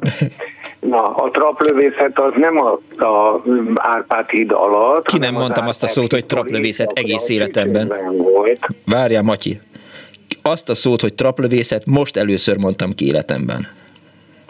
Jó, hát akkor mondjuk azt, hogy agyaggalamb. Igen, az ugyanaz? Jó, akkor helyesbitek. Az agyaggalamb nevű trapra a Margit-híd, vagy az Árpád-híd északi csücskétől még északabbra lehetett lőni, és nagyon rendesek voltak, mert időnként lenéztem, és amikor jöttek arra kajakosok, kenusok, csónakosok, egyebek, akkor mindig abba hagyták, illetve abba kellett hagyniuk. De tényleg, ez eddig eszembe se jutott, hogy azok, akik ott fordulnak, vagy haladnak el a Margit-sziget mellett északi irányba, azok mennyire voltak veszélyeztetve agyaggalamblövészek által? Az előbb volt egy téma az Árpád-híd. Igen. Hogy tényleg volt ott villamos megálló, ami ki nem szélesítették. Uh-huh. Előtte volt egy-egy sáv irányonként villamos, egy-egy sáv irányonként személyautóknak, uh-huh. és 56-ig még Sztálin hídnak hívták, és ez volt az egyetlen híd, amit a németek vagy a nyilasok nem robbantottak fel a második világháború során, mert nem volt teljesen kész. Uh-huh. Tehát nem kelhettek volna át a szovjetek. Ha már szovjetek, akkor nem tudom, a műsor legelején egy úr beszélt a ötusa kamu gombnyomolgatásról. Én szerintem az Onyisenko volt az, aki a montreali olimpia során egy jégkorongcsarnokban nyomkodta a gombot, és egyszer valaki kiszúrta, hogy még el se találta az ellenfelet, és már világított a lámpa. Erre oda mentek az Onyisenkóhoz, uh-huh. hogy elkerjék a kardját, vagy bocsánat, tőrét, és akkor leszaladt a pástól, és bedobta a tőrét a többi közé. Ez egy olyan, mint a golfütő közé, tehát mit tudom én, 6-8-10-20-30 volt, de hát volt a bíróknak annyi türelmük, hogy kiválogatták közüle azt, amelyikben a hüvelykujjánál volt egy gomb, amelyel kamu találatot lehetett jelezni. Amire hát nyilván azt is mondhatta volna, hogy az nem az övé volt. És mondhatta volna, de hát És ezt a magyar tévé, ha jól emlékszem, nem adta le, én akkor Ausztriában dolgoztam, és az ottani híradó leadta kétszer-háromszor lelassítva, hogy felgyullad a lámpa, és még nem ért hozzá. Azt hiszem az úr jól mondta, hogy angolok ellen, vagy britek ellen szúrt kamukat ez az Onyisenko. És ha jól emlékszem, utána a KGB-sek kicsit olyan szituációba hozták, amit nem hiszem, hogy irigyeltünk volna. Hát de mondjuk fair play díjat sem adnak érte. Hát nem egészen. A csodacsatárban tényleg a Pongrác, talán Imre játszott a csodacsatárt, és a pályán a Puskás játszotta őt. Csak pár nappal korábban a Puskás díszidált, vagy héttel, vagy hónappal, és ezért újra kellett forgatni? A Puskásnak a nevét. Ja, értem. Tehát nem forgatták újra, hanem a főcímet változtatták. Nem, csak a lábát mutatták. Ja. Tehát a lábát mutatták. Volt egy olyan film, hogy Kétfél idő a pokolban.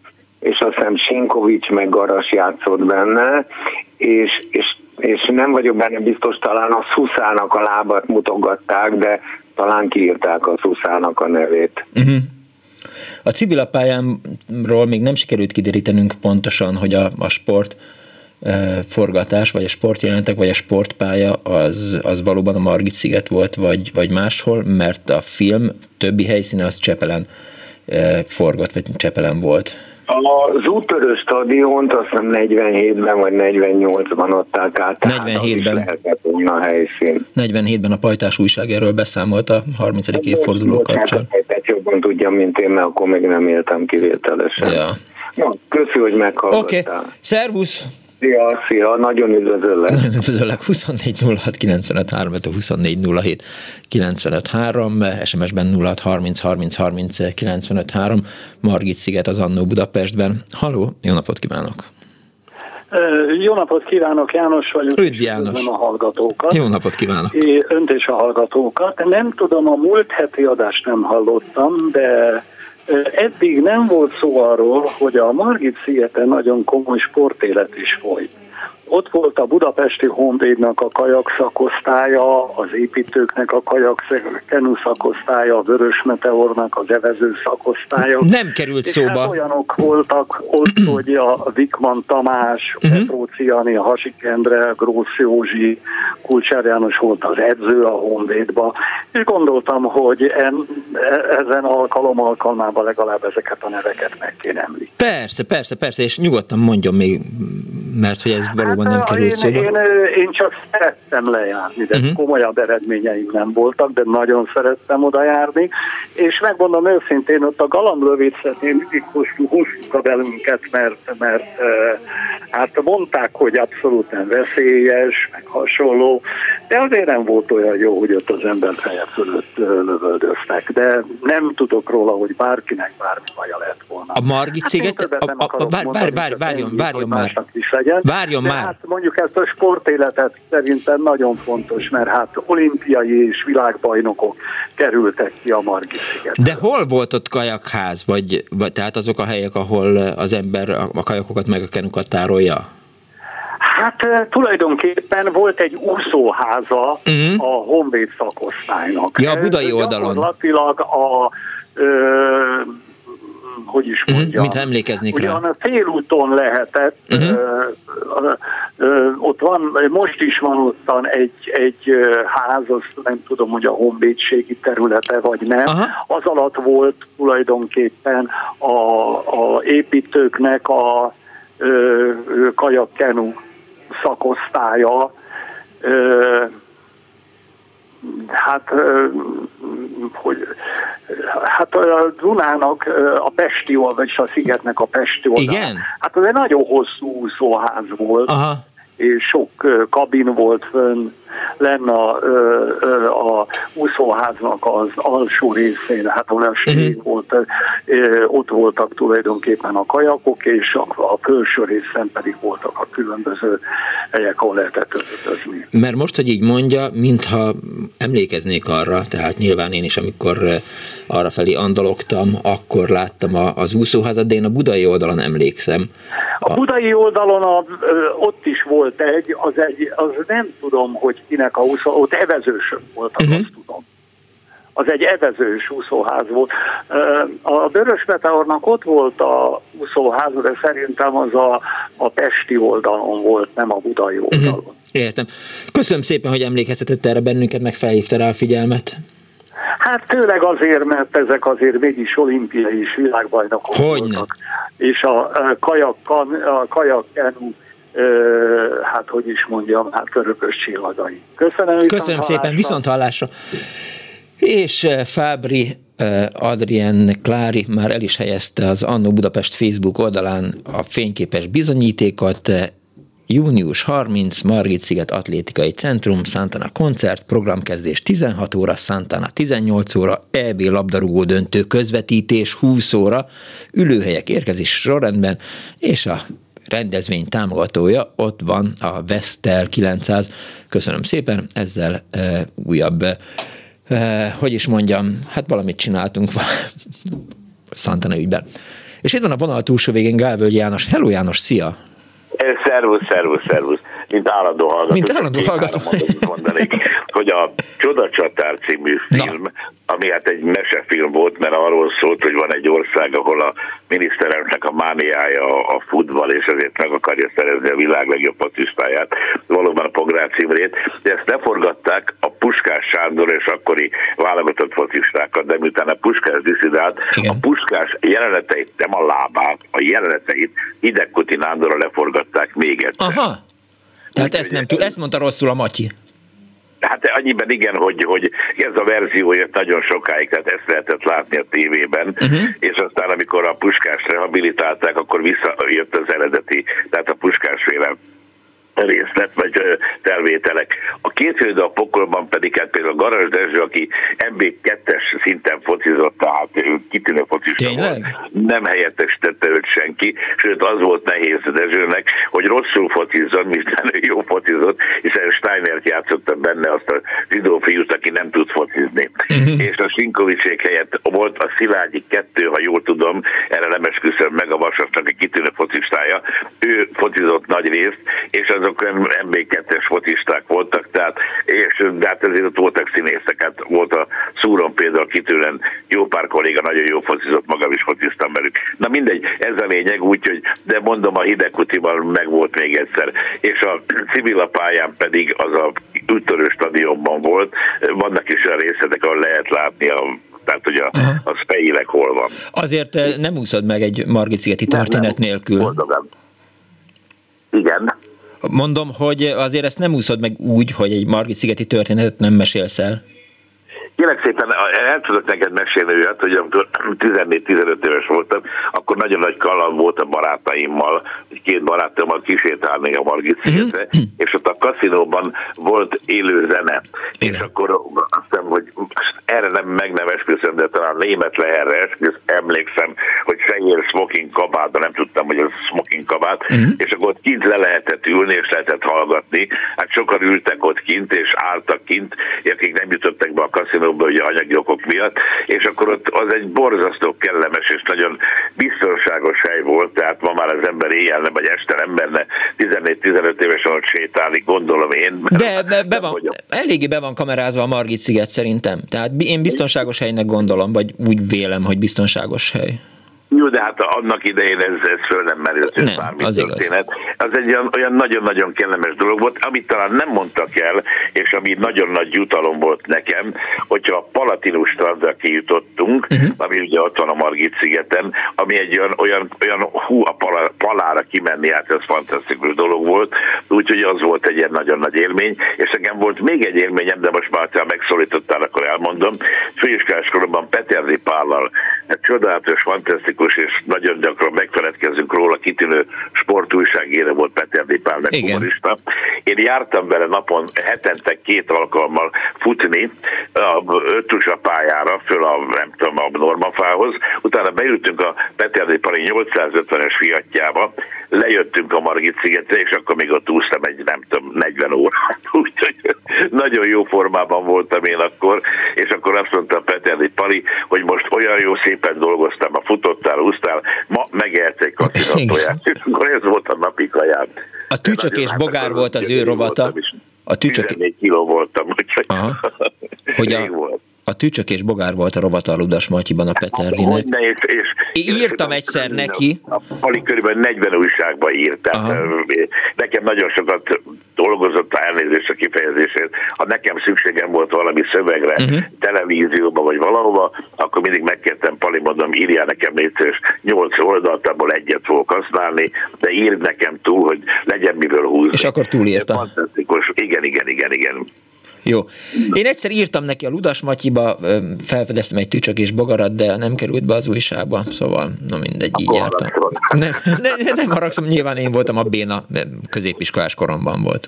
Peterdi Pál egy fantasztikus ember volt, és azt mondta, hogy föltalálta a hosszú élet titkát, meg azt is mondta, hogy a nagyszámok törvény alapján egyszer lesz valaki, aki nem fog meghalni, hogy az ő lenne. Hát sajnos nem jött ez össze neki. Értem. Emlékeztünk rá most. Köszönöm szépen, hogy hívtál. Köszönöm én is nektek, és hallgatom tovább. Szervusztok, minden jót. Gálvölgyi János volt, és a Margit-sziget az Annó Budapestben. Azt írja a hallgató, kedves Miklós, biztos, hogy az Úttörő stadionban volt a Santana, a 0630-án a B betűs mobiltelefoncég rendezte, mint meghívott cég partnerként vettem részt. Olyan nagy volt a hangerő a nézőtéren, hogy a tüdőm ki akart szakadni, írta Jani bácsi. Úgy látszik, hogy ez Santana fixáció van ma. Valami sportcsarnokban volt a Santana, erre emlékeztem én is, csak nem tudtam végül is mikor, ezért nem írtam be, és nálunk pont fordítva volt, mint az úrnál, szakadt az eső, és a férjem nem maradt, mármint Matyinál, ugye, mert hogy a felesége mondta, hogy menjenek haza, és a férjem nem maradt tovább, és a hazamenetel mellett döntött, nekem azóta is fájó emlék. Azóta mostanság volt koncertje, de sajnos nem tudtam elmenni, és azt írja Feri Bá, hogy ne feledjük a Dózsa teniszstadionját, ott volt a Gulyás Nasztáje, na most ezt jól megszívtam, mert hogy nem tudom, hogy ki volt az, aki Gulyással játszott, Davis kupa meccs, írta Feribá Nasztáze. Második félidő a Pokolban című filmben Peli is játszott, írja a hallgató, és egy másik azt írja SMS-ben, hogy ma is van építők kajakkenu klub a pesti oldalon, a kaszinó magasságában az Európa háztól nem messze, ma két oldalról vendéglátóhelyek veszik körül, írja a hallgató. Talán ki is van írva a falára az, hogy fiatalok, gyertek evezni. Mintha emlékeznék rá, hogy mert a rekordtánon, ha az ember fut, akkor látja ezt a feladatot, de lehet, hogy csak behalusztam én is ezt. Megnézem, hogy írtak-e valamit a hallgatók a Viberen. Igen, 1983-ban is zúgott az eső, jó, illetve azt írja még Mészáros József, hogy a budapesti építők és az MHS Sziget-Pesti oldalán a teniszpályák magasságában volt, a teraszukról látni lehetett a szökőkutat, stégek voltak a vizen, a VM egyetértés csónakháza följebb volt, evezősök a budai oldalon úszóházból indulhattak, a stadion magasságában volt kikötve. Erősített meg a hallgató, és egy betelefonáló van a vonal túlsó. Jó napot kívánok! Tiszteltem, László vagyok Budapesten. Üdv László! Hallgatom. A Lehel téren nőttem föl, tehát nekem a sziget a szívem csücske. Viszont nekem 50-50, mert volt, hogy utáltam, nagyon, és volt, hogy imádtam. Kezdjük az utálattal. Jó. Az elektromosban kézlabdáztam, később még junior váltott is voltam a tromosból. Aha. Amikor volt a nyári, illetve a téli felkészülés, az volt a penzum, hogy gyerekek szigetkör, tehát tromos pálya, Árpád híd, Margit-sziget, Margit híd, és vissza a rakparton tromos pályára. Ez olyan alsóan 6 kilométer, szerintem milyen szinten rüheltem. Nagyon. Pedig nem is volt az 6 kilométer szerintem. Van az annyi, hát van. A sziget maga 5-2, és ad hozzá a 2 hidat. Ja, értem, tehát azt hittem, de a tromos pálya az ugye ott van az Árpád híd pesti oldalánál. Árpád híd, Sziget, Margit, ja, jó. Vissza a rakparton, tehát... Jó, oké, rendben, jó, akkor megvan, persze. Talán utáltam, gyűlöltem, viszont volt, amiért imádtam. Palatino strand, az volt az első strand Budapesten, nem tudom Magyarországon, de Budapesten biztos, ahol a hölgyek már 80-as évek elején ilyen monokilibet tolták ott a napozón. Uh-huh. Én meg ugye fölmásztunk a fára, 12-13 éves kölkökként, hogy hát akkor már ugye nézzük a csajokat. Szindróma, hát teljesen normális szerintem. Jött abszolút. A rendész, vagy úszomester, nem tudom, hogy hívták, és lezavart minket, mondván, hogy hát ez hogy képzeltek meg így, meg úgy, de aztán ő hogy nem, ő fönnmaradt, mondva, hogy mi nem menjünk vissza. Aha, tehát ő fönnmaradt, és úgy, hogy hesszelte a csajokat. Igen, akkor én is utáltam volna, tehát legalább annyira, mint a 6 kilométeres futást. De zseniális hely, hát meg a kertmozi, tehát tényleg zseniális hely volt a Margit-sziget, leszámítva azt a 6 kilométereket, amiket le kellett nyomni. Tehát, de mondom, ez az úszómester. De milyen edzett lettél tőle? Hát most azért gondoljunk bele, tehát azok a sporteregmények ennek voltak köszönhetőek. Ez így van, persze. Csak amikor ott november 1-án ott a Parkinusnál esik éppen a havas eső, te meg ott rohangálsz a kis tergál csukádba, beázik, nem ázik, fú, igen, nem volt finom. Megérte, semmi gond nincsen, csak hát ott akkor nem finom. Igen, igen. Eredmény sok mindenek áportol, de mikor ott vagy és csinálod, akkor hát olyanokat gondolsz, ami nem éppen kazinti díjas. Nekünk is az edzés az volt, ugye kajakozni próbáltam én kisgyerekkoromban, még ráadásul Szőke Andrással együtt kezdtünk Szegeden, illetve akkor már kajakozott, illetve kenúzott, mert Szőke András kenúzott, de ugyanott volt az edzésünk, és mindig ki kellett szaladni a Csongrádi hídhoz és vissza. Az nagyjából olyan 6 kilométer volt, és azt én is utáltam valóban. Tehát nem nagyon értettem, hogy mi a baj jó, hogy az ember elszalad egy hídig, és aztán visszafut. Akkor átérzed. A 6 kilométert. És amikor látok ilyen fiatal gyerekeket futni, akkor látom rajtuk, hogy ők nem jó kedvükben futnak. Tehát nekik azt mondta az edzőben, hogy na akkor sportársak, akkor tessék elindulni. És valamiért. Igen. Jó. Köszönöm szépen. Más? Legjobbakat. Oké. Okay. Ja, más. Nekem a Santana a kis stadionban volt meg, a Szigeten nem voltam, sajnos. Lesz egy olyan műsor... A kis stadion az zseniális volt. Tehát, lesz egy olyan műsor, amiben azok telefonálhatnak be... Ja, bocsánat, most összebeszéltünk. Lesz egy olyan műsor, amiben azok telefonálhatnak be, akik nem látták Santanát Budapesten sohasem. Hát... Szerencsétlenek. Igen, most, hogy mit mondjak? Hogy hol voltak? Volt itt vagy 10-szer, imád ide jönni, mert egyszer ide jött, és akkor született meg a fia. Igen. És olyan bolítolt, hogy mindenki letette a haját. Igen, letette a haját, ez jó. Köszönöm szépen, hogy hívtál. Legjobbakat. Viszlát, hello. Igen. Mondom, egy újabb SMS érkezett. Santanáig többször voltak Budapesten, 83 óta és több helyen játszottak, mindenkinek igaza van, csak más koncertről beszélnek. Ezzel lezárható a kérdés, írta Éva. Jó, akkor egyik fülem sós, másik fülem paprikás, nem, az a Mátyás király gömörbe, tehát a Santana szót ma már nem mondhatjuk ki. 15:32 van, 28 percig ki kell bírnunk Santana nélkül. Halló! Szép jó napot kívánok! Jó napot kívánok! Szabó Tóni vagyok. Üdv! A Úttörő stadionnal kapcsolatban szeretnék hozzászólni egy nagyon régi, szép emlékem van róla. Hallgatom. Hát én 70 éves elmúltam, és az első igazolt ottball mérkőzésemet az Úttörő stadionban játszottam, talán 65-ben vagy 66-ban, ifi 2 bajnoki mérkőzésen, Úttörő SC Budapesti Vegyigművek címszó alatt, és az én gólommal nyertünk 1-0-ra. Gratulálok! Tehát ez igazából egy örök életi emlék maradt, ennyi év után kíváncsi lennék, hogy éle még valaki azok közül a játékosok közül, hogy akkor játszottak. De nem ez a lényeg, hanem hogy tényleg így beugrott, hogy hoppá, hát én ott kezdtem először. De jó. 1965 és vagy 66, ha jól értettem, 66. És ifi 2.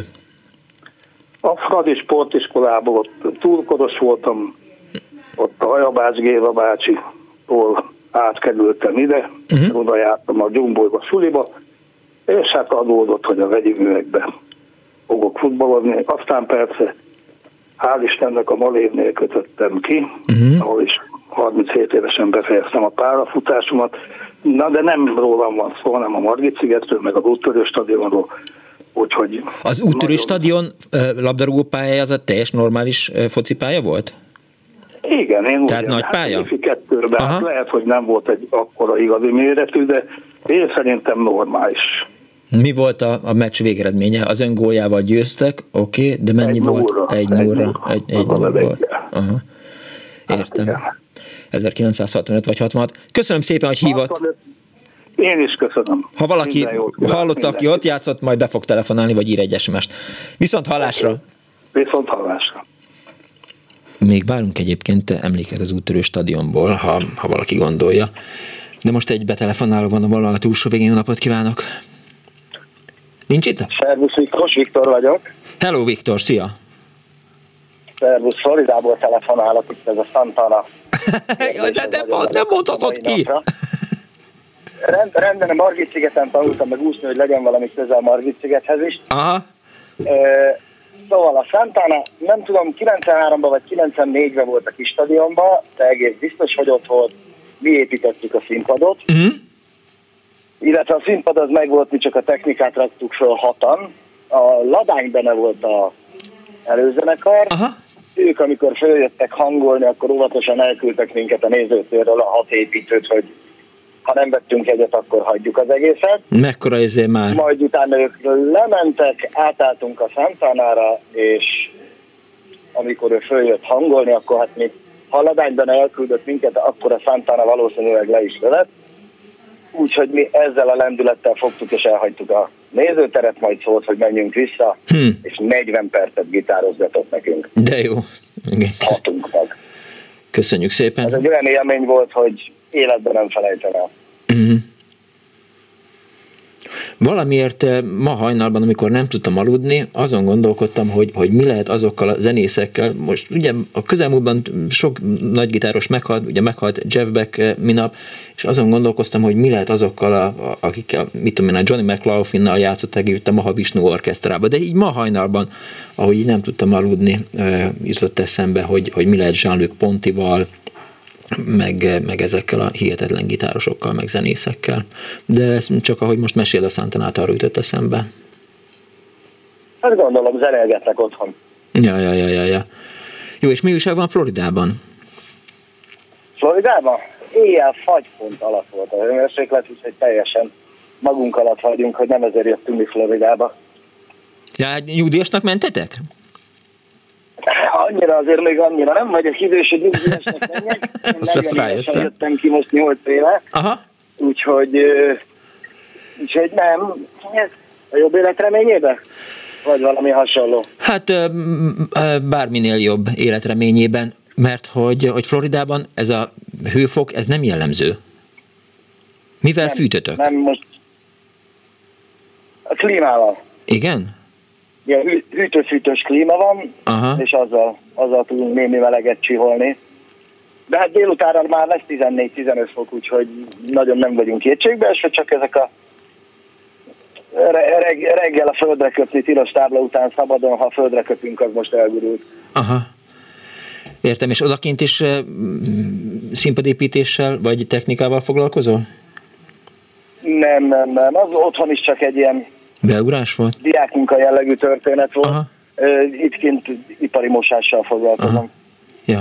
Jól van, Viktor, köszönöm szépen, hogy hívtál. Ipari mosásával. Oké, meg lehet belőle élni? Szép napot. Még egyet? Meg lehet belőle élni?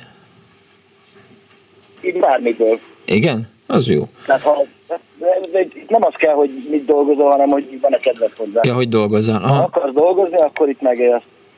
Jól hangzik. Köszönöm szépen, Viktor, szia! Köszönöm, szervusz!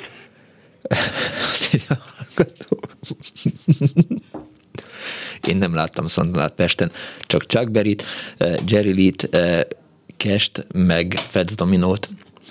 Egy hallgató van a vonal túlsó végén, jóval nem sikerült tartanom magamat ahhoz, hogy miről nem beszélünk. Halló, jó napot kívánok! Készcsók! Mária vagyok. Készcsók, Mária! És szeretném azt az urat kijavítani, aki a Gálvölgyi művész úr előtt, igen, a Honvéd kajak szakosztályjal kapcsolatban tájékoztatott. Félretájékoztatott. Hát rosszul tájékoztatott azért, mert a Honvédnak nem az úszóházába volt a csónakháza, hanem fönt, föl kellett menni, a hajót várra venni, fölvinni az épületbe, ami egy út mögött volt, út után volt. Uh-huh. Annak az épületnek az aljába volt a csónakház, már a csónaktároló ház rész, és ott volt a tanmedence is, amit azok, akik kajakozni jöttek le, azokat ott tanították először a lapátfogásra, meg ezekre a dolgokra. Ezek szerint ön is ott gyakorolt? Én is ott gyakoroltam, a leendő férjem meg ott kenúzott. Úgyhogy ilyen vízi manók voltunk. Tehát ilyen sportbarátság, sportszerelem, sportházasság volt. Igen. Igaz, hogy ez nagyon régen volt, még a Granek Pistának az idejében, ott az 50-es évek elején, én már ilyen öreg vagyok. Úgyhogy, de azért ezt szerettem volna elmondani, hogy az úszóházban soha nem volt csónaktároló. Értem. És valami emléke a Margit-szigetről? Az szilárd talajon kellett, ugye, hogy legyen, meg minden, mert nekünk akkor még lehet, hogy most is így van, várra kellett vinni venni a hajót, fölvinni, és bizony le kellett tisztítani gyönyörű szépen, és csak úgy lehetett visszarakni a helyére. Értem. És nem volt egy leányálom, de amikor vízre szálltunk, az meg az volt. És valami emléke a Margit-szigetről? Hát én ott jártam nagyon sokat erről, aztán később voltak már felnőttkori emlékeim is a nagyszállóval kapcsolatban, de ez magánügy. Oké, rendben van. Köszönöm szépen, Mária, hogy hívott és kiegészített. Igen. Viszont hallásra. Jaj, sikító fűrész, nem azt mondtam, hogy Jean-Luc Ponti gitáros volt, hanem hegedűs, hanem azt mondtam, hogy azon gondolkodtam hajnalban, félálomban, hogy mi lehet a Mahavishnu zenészeivel, és a Jean-Luc Ponti jutott eszembe, de nem gitárosként gondoltam rá. Köszönöm szépen, hogy írtad. Halló, jó napot kívánok! Jó napot kívánok, György vagyok, ha én vagyok. Ön, igen. Ön van. Már nagyon sokat beszéltek itt a kajakról, és ehhez akartam egy kicsit, akkor visszafogom magam. Tehát nagyon, nagyon messze volt, ez nem mindenki. Tehát pontosan egyébként úgy nézett ki, hogy az az épület, ami most megvan még, igen, a kaszinó mögött magasságban, az most teljes egészségben, hogy aztán a hídépítő vállalat, aki ugye nyilván az építőkhöz kapcsolódóan ugye a tulajdonos. És az egész az övé, de korábban, tehát a 60-as évektől kezdve, az felesbe volt az építők, meg egy egyetértés nevezetű klub volt. És az okozza valószínű itt a problémát, hogy az egyetértés egy Vörösmarty nevű sportegyesületen egyesült, akkor lett VM egyetértés, és a Honvéd úszóháza után volt még egy kis úszóház és fönt épület, a Vörösmarty volt, az evezősök voltak abban. Ja, értem. Ott volt az evezős, akkor már kajak volt. De igazán, amiért fölhívtam, azt csak azt akartam mondani, hogy anélkül, hogy megbántanám a hídépítő vállalatot, hogy amikor én a 70-es évek elején, 71-ben vagy 70-ben oda mentem, akkor azt mondta az edző, hogy hát ez jó azoknak, akik itt a Pest belterületéről jönnek, de lehet, hogy egy-két hónap múlva el kell mennünk Újpestre, mert hogy ki kell innen költözni, mert minden ilyen ócskaságot ugye a Margit-szigetet széppé teszik, stb. Rendbe hozzák, és ezért úgy választunk egyesületet, hogy ezt tudjuk. Most az a ronda épület az ma 50 év után is pont ugyanúgy, néha lefestik, de ott a műhelyek, ugye a csónak műhelyek, akkor a téliedzéshez azok a helyek, ahol tudja ilyen téliedzéseket tartanak. Igen. Gyalázatos az egész a kaszinó mögötti terület, úgyhogy 50 éve nem költözött, és azóta nem kényszerítették őket, hogy valamit különböző. Miközben el kellett dönteni, hogy az ember melyik csapatban focizik. Hát igen, de most csak azért mondtam, hogy nagyon csúnya az a rész. Tehát igazából ráférne valami, mert azért próbálják a Margit-szigetet javítani, így tudtam ott, a pofozgatják, de ez valahogy egy mostoha terület maradt, és valószínű, hogy kilobbizták, nem tudom, hogy ott maradjanak. Ez érdektelen ilyen szempontból, lehetne szép is. Értem. Jó, csak ennyit akartam. Köszönöm szépen. Viszont hallásra. Köszönöm a lehetőséget, viszontlátásra. Azt írja a hallgató, két bajnok kenus is a szigeten, a Honvédban edzettek, Árva Gábor 1975-ben Belgrád, Povazsai Gáborral, kenu 2-esben egy bronz, egy aranyérem, Darvas Miklós München világbajnokság, sprintkenus egy arany, egy ezüstérem. Én akkor a Dózsában az Árpád híd alatt a budai oldalon kajakoztam, Krajci bácsinál, írta Éva. Bányai Titi azt írja a Facebookon, kedves Miklós, egy régi, de máig kedves emlékem szeretném megosztani, 1967. augusztus 20-ához kötődik, a Balatonfüredi vízissí szakosztály részt vett a víziparádén, a Margit-sziget pesti oldalán az egyik sportegyesület, nevére sajnos nem emlékszem, stégéről indultunk. 6-an voltunk, 3 motorcsónak húzott bennünket, 2 dolog miatt volt izgalmas, folyóvízben akkor síztünk először, és csak egy napot gyakoroltunk előtte, a másik pedig a zászlók, amiket vittünk. A sebesség, a menetszél és a hullámokon ugráló léc miatt a vállunkat feltörte a zászlórúd, az Erzsébet híd előtt lévő stégnél szálltunk ki a vízből, írta a kedves hallgató a Facebook oldalunkra, és egy betelefonáló van a túlsó végén. Napot kívánok! Üdvözlöm, ismét én vagyok, aki a Honvéd Sport Egyesülettel kapcsolatban. Hát én továbbra is azt mondom, hogy én 74 éves vagyok, és én 1960-as években jártam le oda, és Józsi bácsi volt a gondnok, aki a hajókra vigyázott, és a hajók azok mindig a úszóházba voltak. Fönn volt egy étterem, ahol lehetett enni, de a a tanmedence az benne a Népstadion környékén volt, már pontosan nem tudom, de hogy tanmedence ott nekünk a Honvédnak nem volt, az biztos, és az is 1000 millió %, hogy a kajakok is lent voltak. A építő sportegyesületnek ottannak egy téglaház volt a kaszinó után, és ott valóban föl kellett vinni a hajókat. Amúgy mindig az, nekünk is gyönyörűen el kellett pucolni a hajót, mikor vízre szálltunk, és egy érdekességet még hadd mondjam, hogy amikor én oda lejártam kajakozni, akkor ki volt téve egy üveg petróleum, vagy valami ilyesmi, és hát az egy, majdnem azt mondanám, hogy egy idény alatt elég volt arra, hogy a hajókat lepucoljuk. Megszületett a fiam, jóval később eltelt, közben van 10-valahány, inkább közel 20 év, és a fiammal lementem szintén ugyanoda, és hát a régi ismeretségemmel kapcsolatban kaptam egy 2-es kajakot, és hát elmentünk kajakozni, és visszajöttünk, ugyanúgy le kellett pucolni a hajót, és mondta Józsi bácsi, hogy hát mondtam, hogy liter, egy marvonkanna egy hétre elég talán, annyira koszos lett a Duna. Ez mint érdekesség. Értem. Köszönöm szépen, hogy újra hívott. És mondom, az biztos, hogy az összes hajó az lenn volt a úszóházba alul. Köszönöm még. Viszont hallásra. Mindenkinek boldog új évet. Boldog új évet.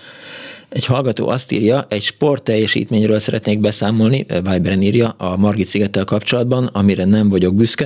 A megboldogult metróáruházban, meg a nyugati téren a 80-as években megtetszett egy kockás ing, és nem futotta az ösztöndíjból. Felpróbáltam a próbafülkében, és magamon maradt, sietve hagytam el az áruházat, és végrohantam a körúton a Margit-szigetig, ahol lelkiismeret furdalás és oxigén hiány miatt lerogytam egy padra, és vártam, hogy biztos valaki utánam futott, de nem. Egyszer vettem fel azt az inget, de az élmények miatt nem éreztem jól magam benne, írta egy hallgató. Egy másik azt írja, a 50-es évek végén, az 50-es években nagyapám volt a fűnyíró a szigeten, tavasztól őszig kaszálta a gyepet. Egyszer, amikor megtisztították a japán kert tavait, az aranyhalak áttelepítésre kerültek, kivéve egy jó potykaméretű példányt, ami nagyapa szatyrába, onnan hozzánk a konyhába került, nálunk akkor nyáron aranyhalas karácsonyi ebéd volt, írta Zolibá, és Eszter azt írja, hogy 1996. augusztusban ismerkedtem meg a férjemmel a hajós előtt, ő vízilabdázott, én szinkronúztam. A sziget a második otthonunk volt, azóta a fiaink is ott vízilabdáznak a lányunkkal, hetente többször megyek oda, ő is szinkronúszik a hajósban, amíg edz, én futok egy kört, a sziget nekünk a kezdet, remélem az unokáimat is vihetem majd oda, írta Eszter a Viberen, és egy betelefonáló vonal túlsó végén. Túl Gábor vagyok. Jó napot kívánok, üdvözlöm. Amiatt telefonálnék, hogy a 94 vagy 95-ben volt egy reklámszínforgatás a nagyszálló előtti réten. Aha. És az én kutyám került kiválasztásra, még pedig fölhívtak telefonon, hogy egy retrieveren volt egy Golden Retriever, Archibaldnak hívták, és hogy hát egy színi szervező cég, nem tudom már kik voltak, hogy visszahozza a kutya, amit eldobnak neki. Mondtam, persze, hát azért retriever, de hát mit kér, és mondták, hogy frisbee. Bocsánat. És mondták, hogy frisbee. Hát én gyerekkora óta frisbee-re dresszíroztam a kutyát, de 3 méterről tépte a levegőből, meg nem tudom, tehát csoda volt. Imádják a kutyák a frisbee-vel való játékot, a Golden Retrieverek meg különösen. Igen, és elvittem a próbafelvételre, később már hallottam, hogy amikor meglátták a kutyát, azt mondták, akármit csinál a frisbee-vel, ő lesz a reklámarc, mert aztán óriás plakátra került nők a szárványok. És amikor Szalma László Európa-bajnok távolugró volt az úgymond gazdája, tehát ő neki kellett volna dobálni a frisbee-t a felvételnél. És 3 nappal a felvétel előtt fölhívtak, hogy menjek be és beszéljük meg az árat. Azt mondták nekem, ez mondom 95-ben volt, hogy 5000-et adnának a kutyának egy napra. És az akkor nagyjából egy statisztának a díja volt. És mondtam, hogy ne vicceljenek, hát 5000-ért statiszta, itt a kutyáról van szó. De hát értse meg, hát 3 nap múlva forgatás. Mondom, értem, én azt mondom, én arra gondoltam, hogy legyen 25. Mert azt mondta a producer, hogy hát végül is 15 lenne 3-szor, 5 akkorra 25 az nem olyan sok. Mondom, nem, napi 25. Akkor picit úgy elkámpicsorodott. Aztán visszajött, és mondta, hogy rendben, lehet, hogy lett volna még rá pénz, hogyha szigorúban alkuszom. És akkor megcsináltuk ezt a 3 napos forgatást, hát aztán tényleg egy ilyen Vitakid reklám ment, ahol egy ilyen a frisbee csavardót mégis rá abba doboznak a tetejére. Aha. De arra emlékszem, hogy a szalmalaciék nem tudták rendesen eldobni a frisbee-t. Úgyhogy mindig nekem kellett eldobni a frisbee-t, hogy úgy levegőbe legyen még, mire a kutya utoléri. Az övéki mindig így beleállt a földbe. Élére fordult, az beleállt a földbe. És akkor engem mindig ki kellett vágni, és akkor a szalmalacit tették oda be, hogy mintha ő dobná el a frisbee-t, de amíg frisbee már repültött a nagy héten, akkor az már a kutya. És hát csodájára jártak, hát amikor ott az Archibaldot tépte le a frisbee-t a forgatások alatt, hát körül állták ott a szigeten, mindenki azt nézte, hogy mit mivel a kutya a réten a filmforgatás alatt. Gondolom megvan még neked ez a reklámfilm videón. Megvan, csak az a baj, hogy kazettán. Nem csak a reklámfilm, hanem elmentem a céghez, és a verkfilm is, tehát nem tudom, elég sok felvételem van, de vagy 3 óra, hogy a kutya, amiből ugye kivágták azokat a részeket, amiből a reklám is lett. Úgyhogy nem tudom, hogy elkértem, és ide is adták videókazettán, csak digitalizálni kéne, vagy hogy videókazettáról át kéne tenni majd DVD-re vagy CD-re, de vannak ilyen cégek, akikkel ezzel foglalkoznak, úgyhogy előbb-utóbb azért meg fogom azt is csináltatni. Persze, én is láttam minap valami olyan alkalmazást. Oké. Tehát amikor Archibald a főszereplő volt a szigeten. Igen, ennyi lett. Köszönöm szépen. Szervusz, köszönöm szépen. Hello. Szia. 24 06 953, 24 07 953, SMS-ben 06 30 30 30 95 3. Azt írja a hallgató, hogy a Honvéd evezősház mellett volt az úgynevezett EU-ház, ahol Szanyi kapitány zárója MSZP vezette az uniós foglalkozásokat, még 2004-es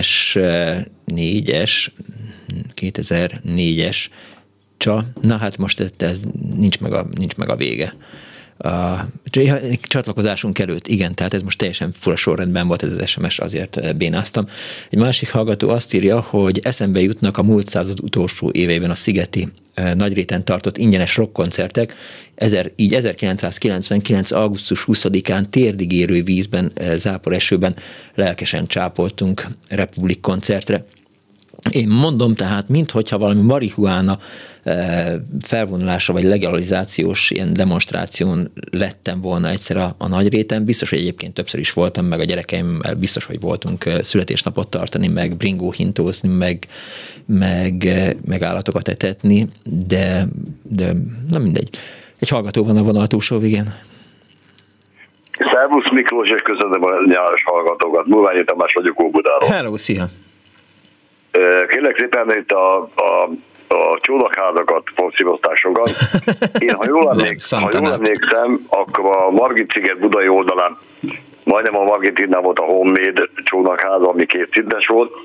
Amit emlegettek, az az országos tervsivatal csónakháza volt, és fölötte volt a parton a tervsivatalnak a klubháza. Aha. Fölötte, amit emlegettek, hogy milyen egyetértés csónakház, az tényleg az volt, a közérteknek volt a sportklubja, a VM egyetértés. Uh-huh. Amikor én a Csemegéhez kerültem dolgozni, akkor a Csemege ezt lenyúlta. Uh-huh. Mert hogy a Csemege az országos élelmiszer kiskert cég volt, az egyetlen országos, és hát nyilván egyébként nyomtak minket telepénzzel, az kétségtelen. És akkor a VM egyetértésben már volt egy országos bajnok evezős női nyolcasa. És egyesült, hát mondjuk úgy, hogy lenyúlta a Csemege a VM egyetértést, és VM egyetértés Csemege lett a sportklubnak a neve, és onnan kezdett Csemege csónakház volt, bár valójában eredetileg úgy hívják, hogy Wesselényi csónakház. Aha. És egy kétszintes csónakház, nem tudom miért Wesselényi, ennek még nem néztem utána igazániból. Ez egy kétszintes csónakház volt, és az alsó szinten volt a hangár, ahol voltak a csónakok, fölötte az északi végén volt a gondnoki lakás, fönt az öltözők, meg egy-két kabin, és volt egy ilyen hát konferencia teremnek használt rész, uh-huh. ahol viszont mi csemegés kiszesek diszkót csináltunk tavasztól őszig minden szombaton. Tök jól hangzik. Ugye? Ezt megörököltem egy kollégámtól, mert ő csinálta előtte, bevonult katonának, és rám hagyta, és onnan kezdve én akkor a Csemege hidegkonyhán dolgoztam, mint egyszerű kocsikísérő. Uh-huh. A Csemege hidegkonyhába vittem a boltból kenyeret, ők megkenték zsívos kenyérnek. Az egyik Csemege boltból bizományba, tehát később kifizetésbe kerülően vittem üdítőket, meg sört, na meg unikumot is persze, és kiszállítottam a diszkóst is, de az nem én voltam. Igen, mert a következő kérdésem az lett volna, hogy mondjál légy szíves egy olyan számot, amit akkor játszottatok a Margit-szigeti klubházban, a diszkóban. Billy Ocean. Aha, jó, oké. Már is ismered. Persze. Tudod, melyik számban gondolok, ugye? Nem. Get into my car, get out of my dream. Get into my dream, get into my car. Okay. Volt egy hatalmas szám. Aha. Meg Donna Summer, meg a többiek. Na és ott ebbe a hát nagyjából olyan 6x8-as helyiségben ott zajlott a diszkó. Én csináltam a büfét, állottam a zsívos kenyeret, meg az üdítőt, meg a sört. Uh-huh. Hát meg pultolodnék azért az unikumot is, be kell valljam. És hát az igazság, hogy a többiek azok inkább akkor jöttek, amikor már a városban a diszkók már akkoriban, hát ez 75-76 már bezártak inkább, és akkor este 8-9 tájban kezdődött, igazán akkor durvan be, és akkor hajnal 3-4-ig. Mert ott a buli, ahol lehetett ordítani, igen. Mert nem volt szomszéd. Igen, nem zavart senkit sem. És onnan így meg ki is józanodott az ember, mire hazaért. Hát igen, meg bele, hogy is mondjam, kiabáltak, hogy finoman mondjam, a Dunába, meg stb. Szóval óriási bulik voltak egészen hajnalig. De az országos tervhivatalnak, ugye azt mondtad? Az volt lejjebb. De neki mi volt a sportklubjuk? Azt nem tudom. Aha. Azt nem tudom, megmondom őszintén, de ott volt az alsó vakparton a sportuszodától éjszakra, aha, és a tőle éjszaka volt a Vörösmarty kertmozi, ugye? Igen. A kettő között volt az Országos Terpsimatának a klubháza, és egyiket ahhoz tartoztak azok a hatalmas teniszpályák, yeah, ahova az akkori menőjenők, ma szelebeknek mondanák, jártak ki teniszezni. Klubja is volt neki, azt én megmondom, hogy nem tudom, hogy nyilván volt. Persze, hogy volt. És yeah, annak a csónakháza, ami egyszintes volt, az volt egy kevéssel a Csemege csónakház alatt. Köszönöm szépen, hogy elmesélted ezt. Csak 4 óra van. Nagyon szívesen. Köszönöm szépen, szervusz. Kénytelen vagyok belét folytani a szót, mert jön Bóta Gábor műsora, meg jönnek itt a hírek a Klubrádióban, attól félek, hogy szomorú hírek is jönnek. A mai műsor szerkesztője, mint mindig, Árva Brigitta volt, létrehozásában segítségemre volt Dani. Kemény Dániel nem is beszélt a Margit-szigetről, ezt észrevették önök? Majd megkérdezem tőle, hogy miért hallgatta el az emlékeit a Margit-szigetről. A telefonnál Kismária fogadta az önök hívásait, illetve hívta vissza önöket, Kardos Józsi biztosította a hátteret, illetve hát pálinkás volna a videót, meg még egy point is, amit azért nem mondtam meg, mert beleírta azt a szót, amit nem mondunk ki most egy ideig. Köszönöm szépen megtisztelő figyelmüket, 1 hét múlva is lesz Annó Budapest, tudják jól, We Shall Overcome, Putyin rohagy meg, Give Peace a Chance, B-hallás.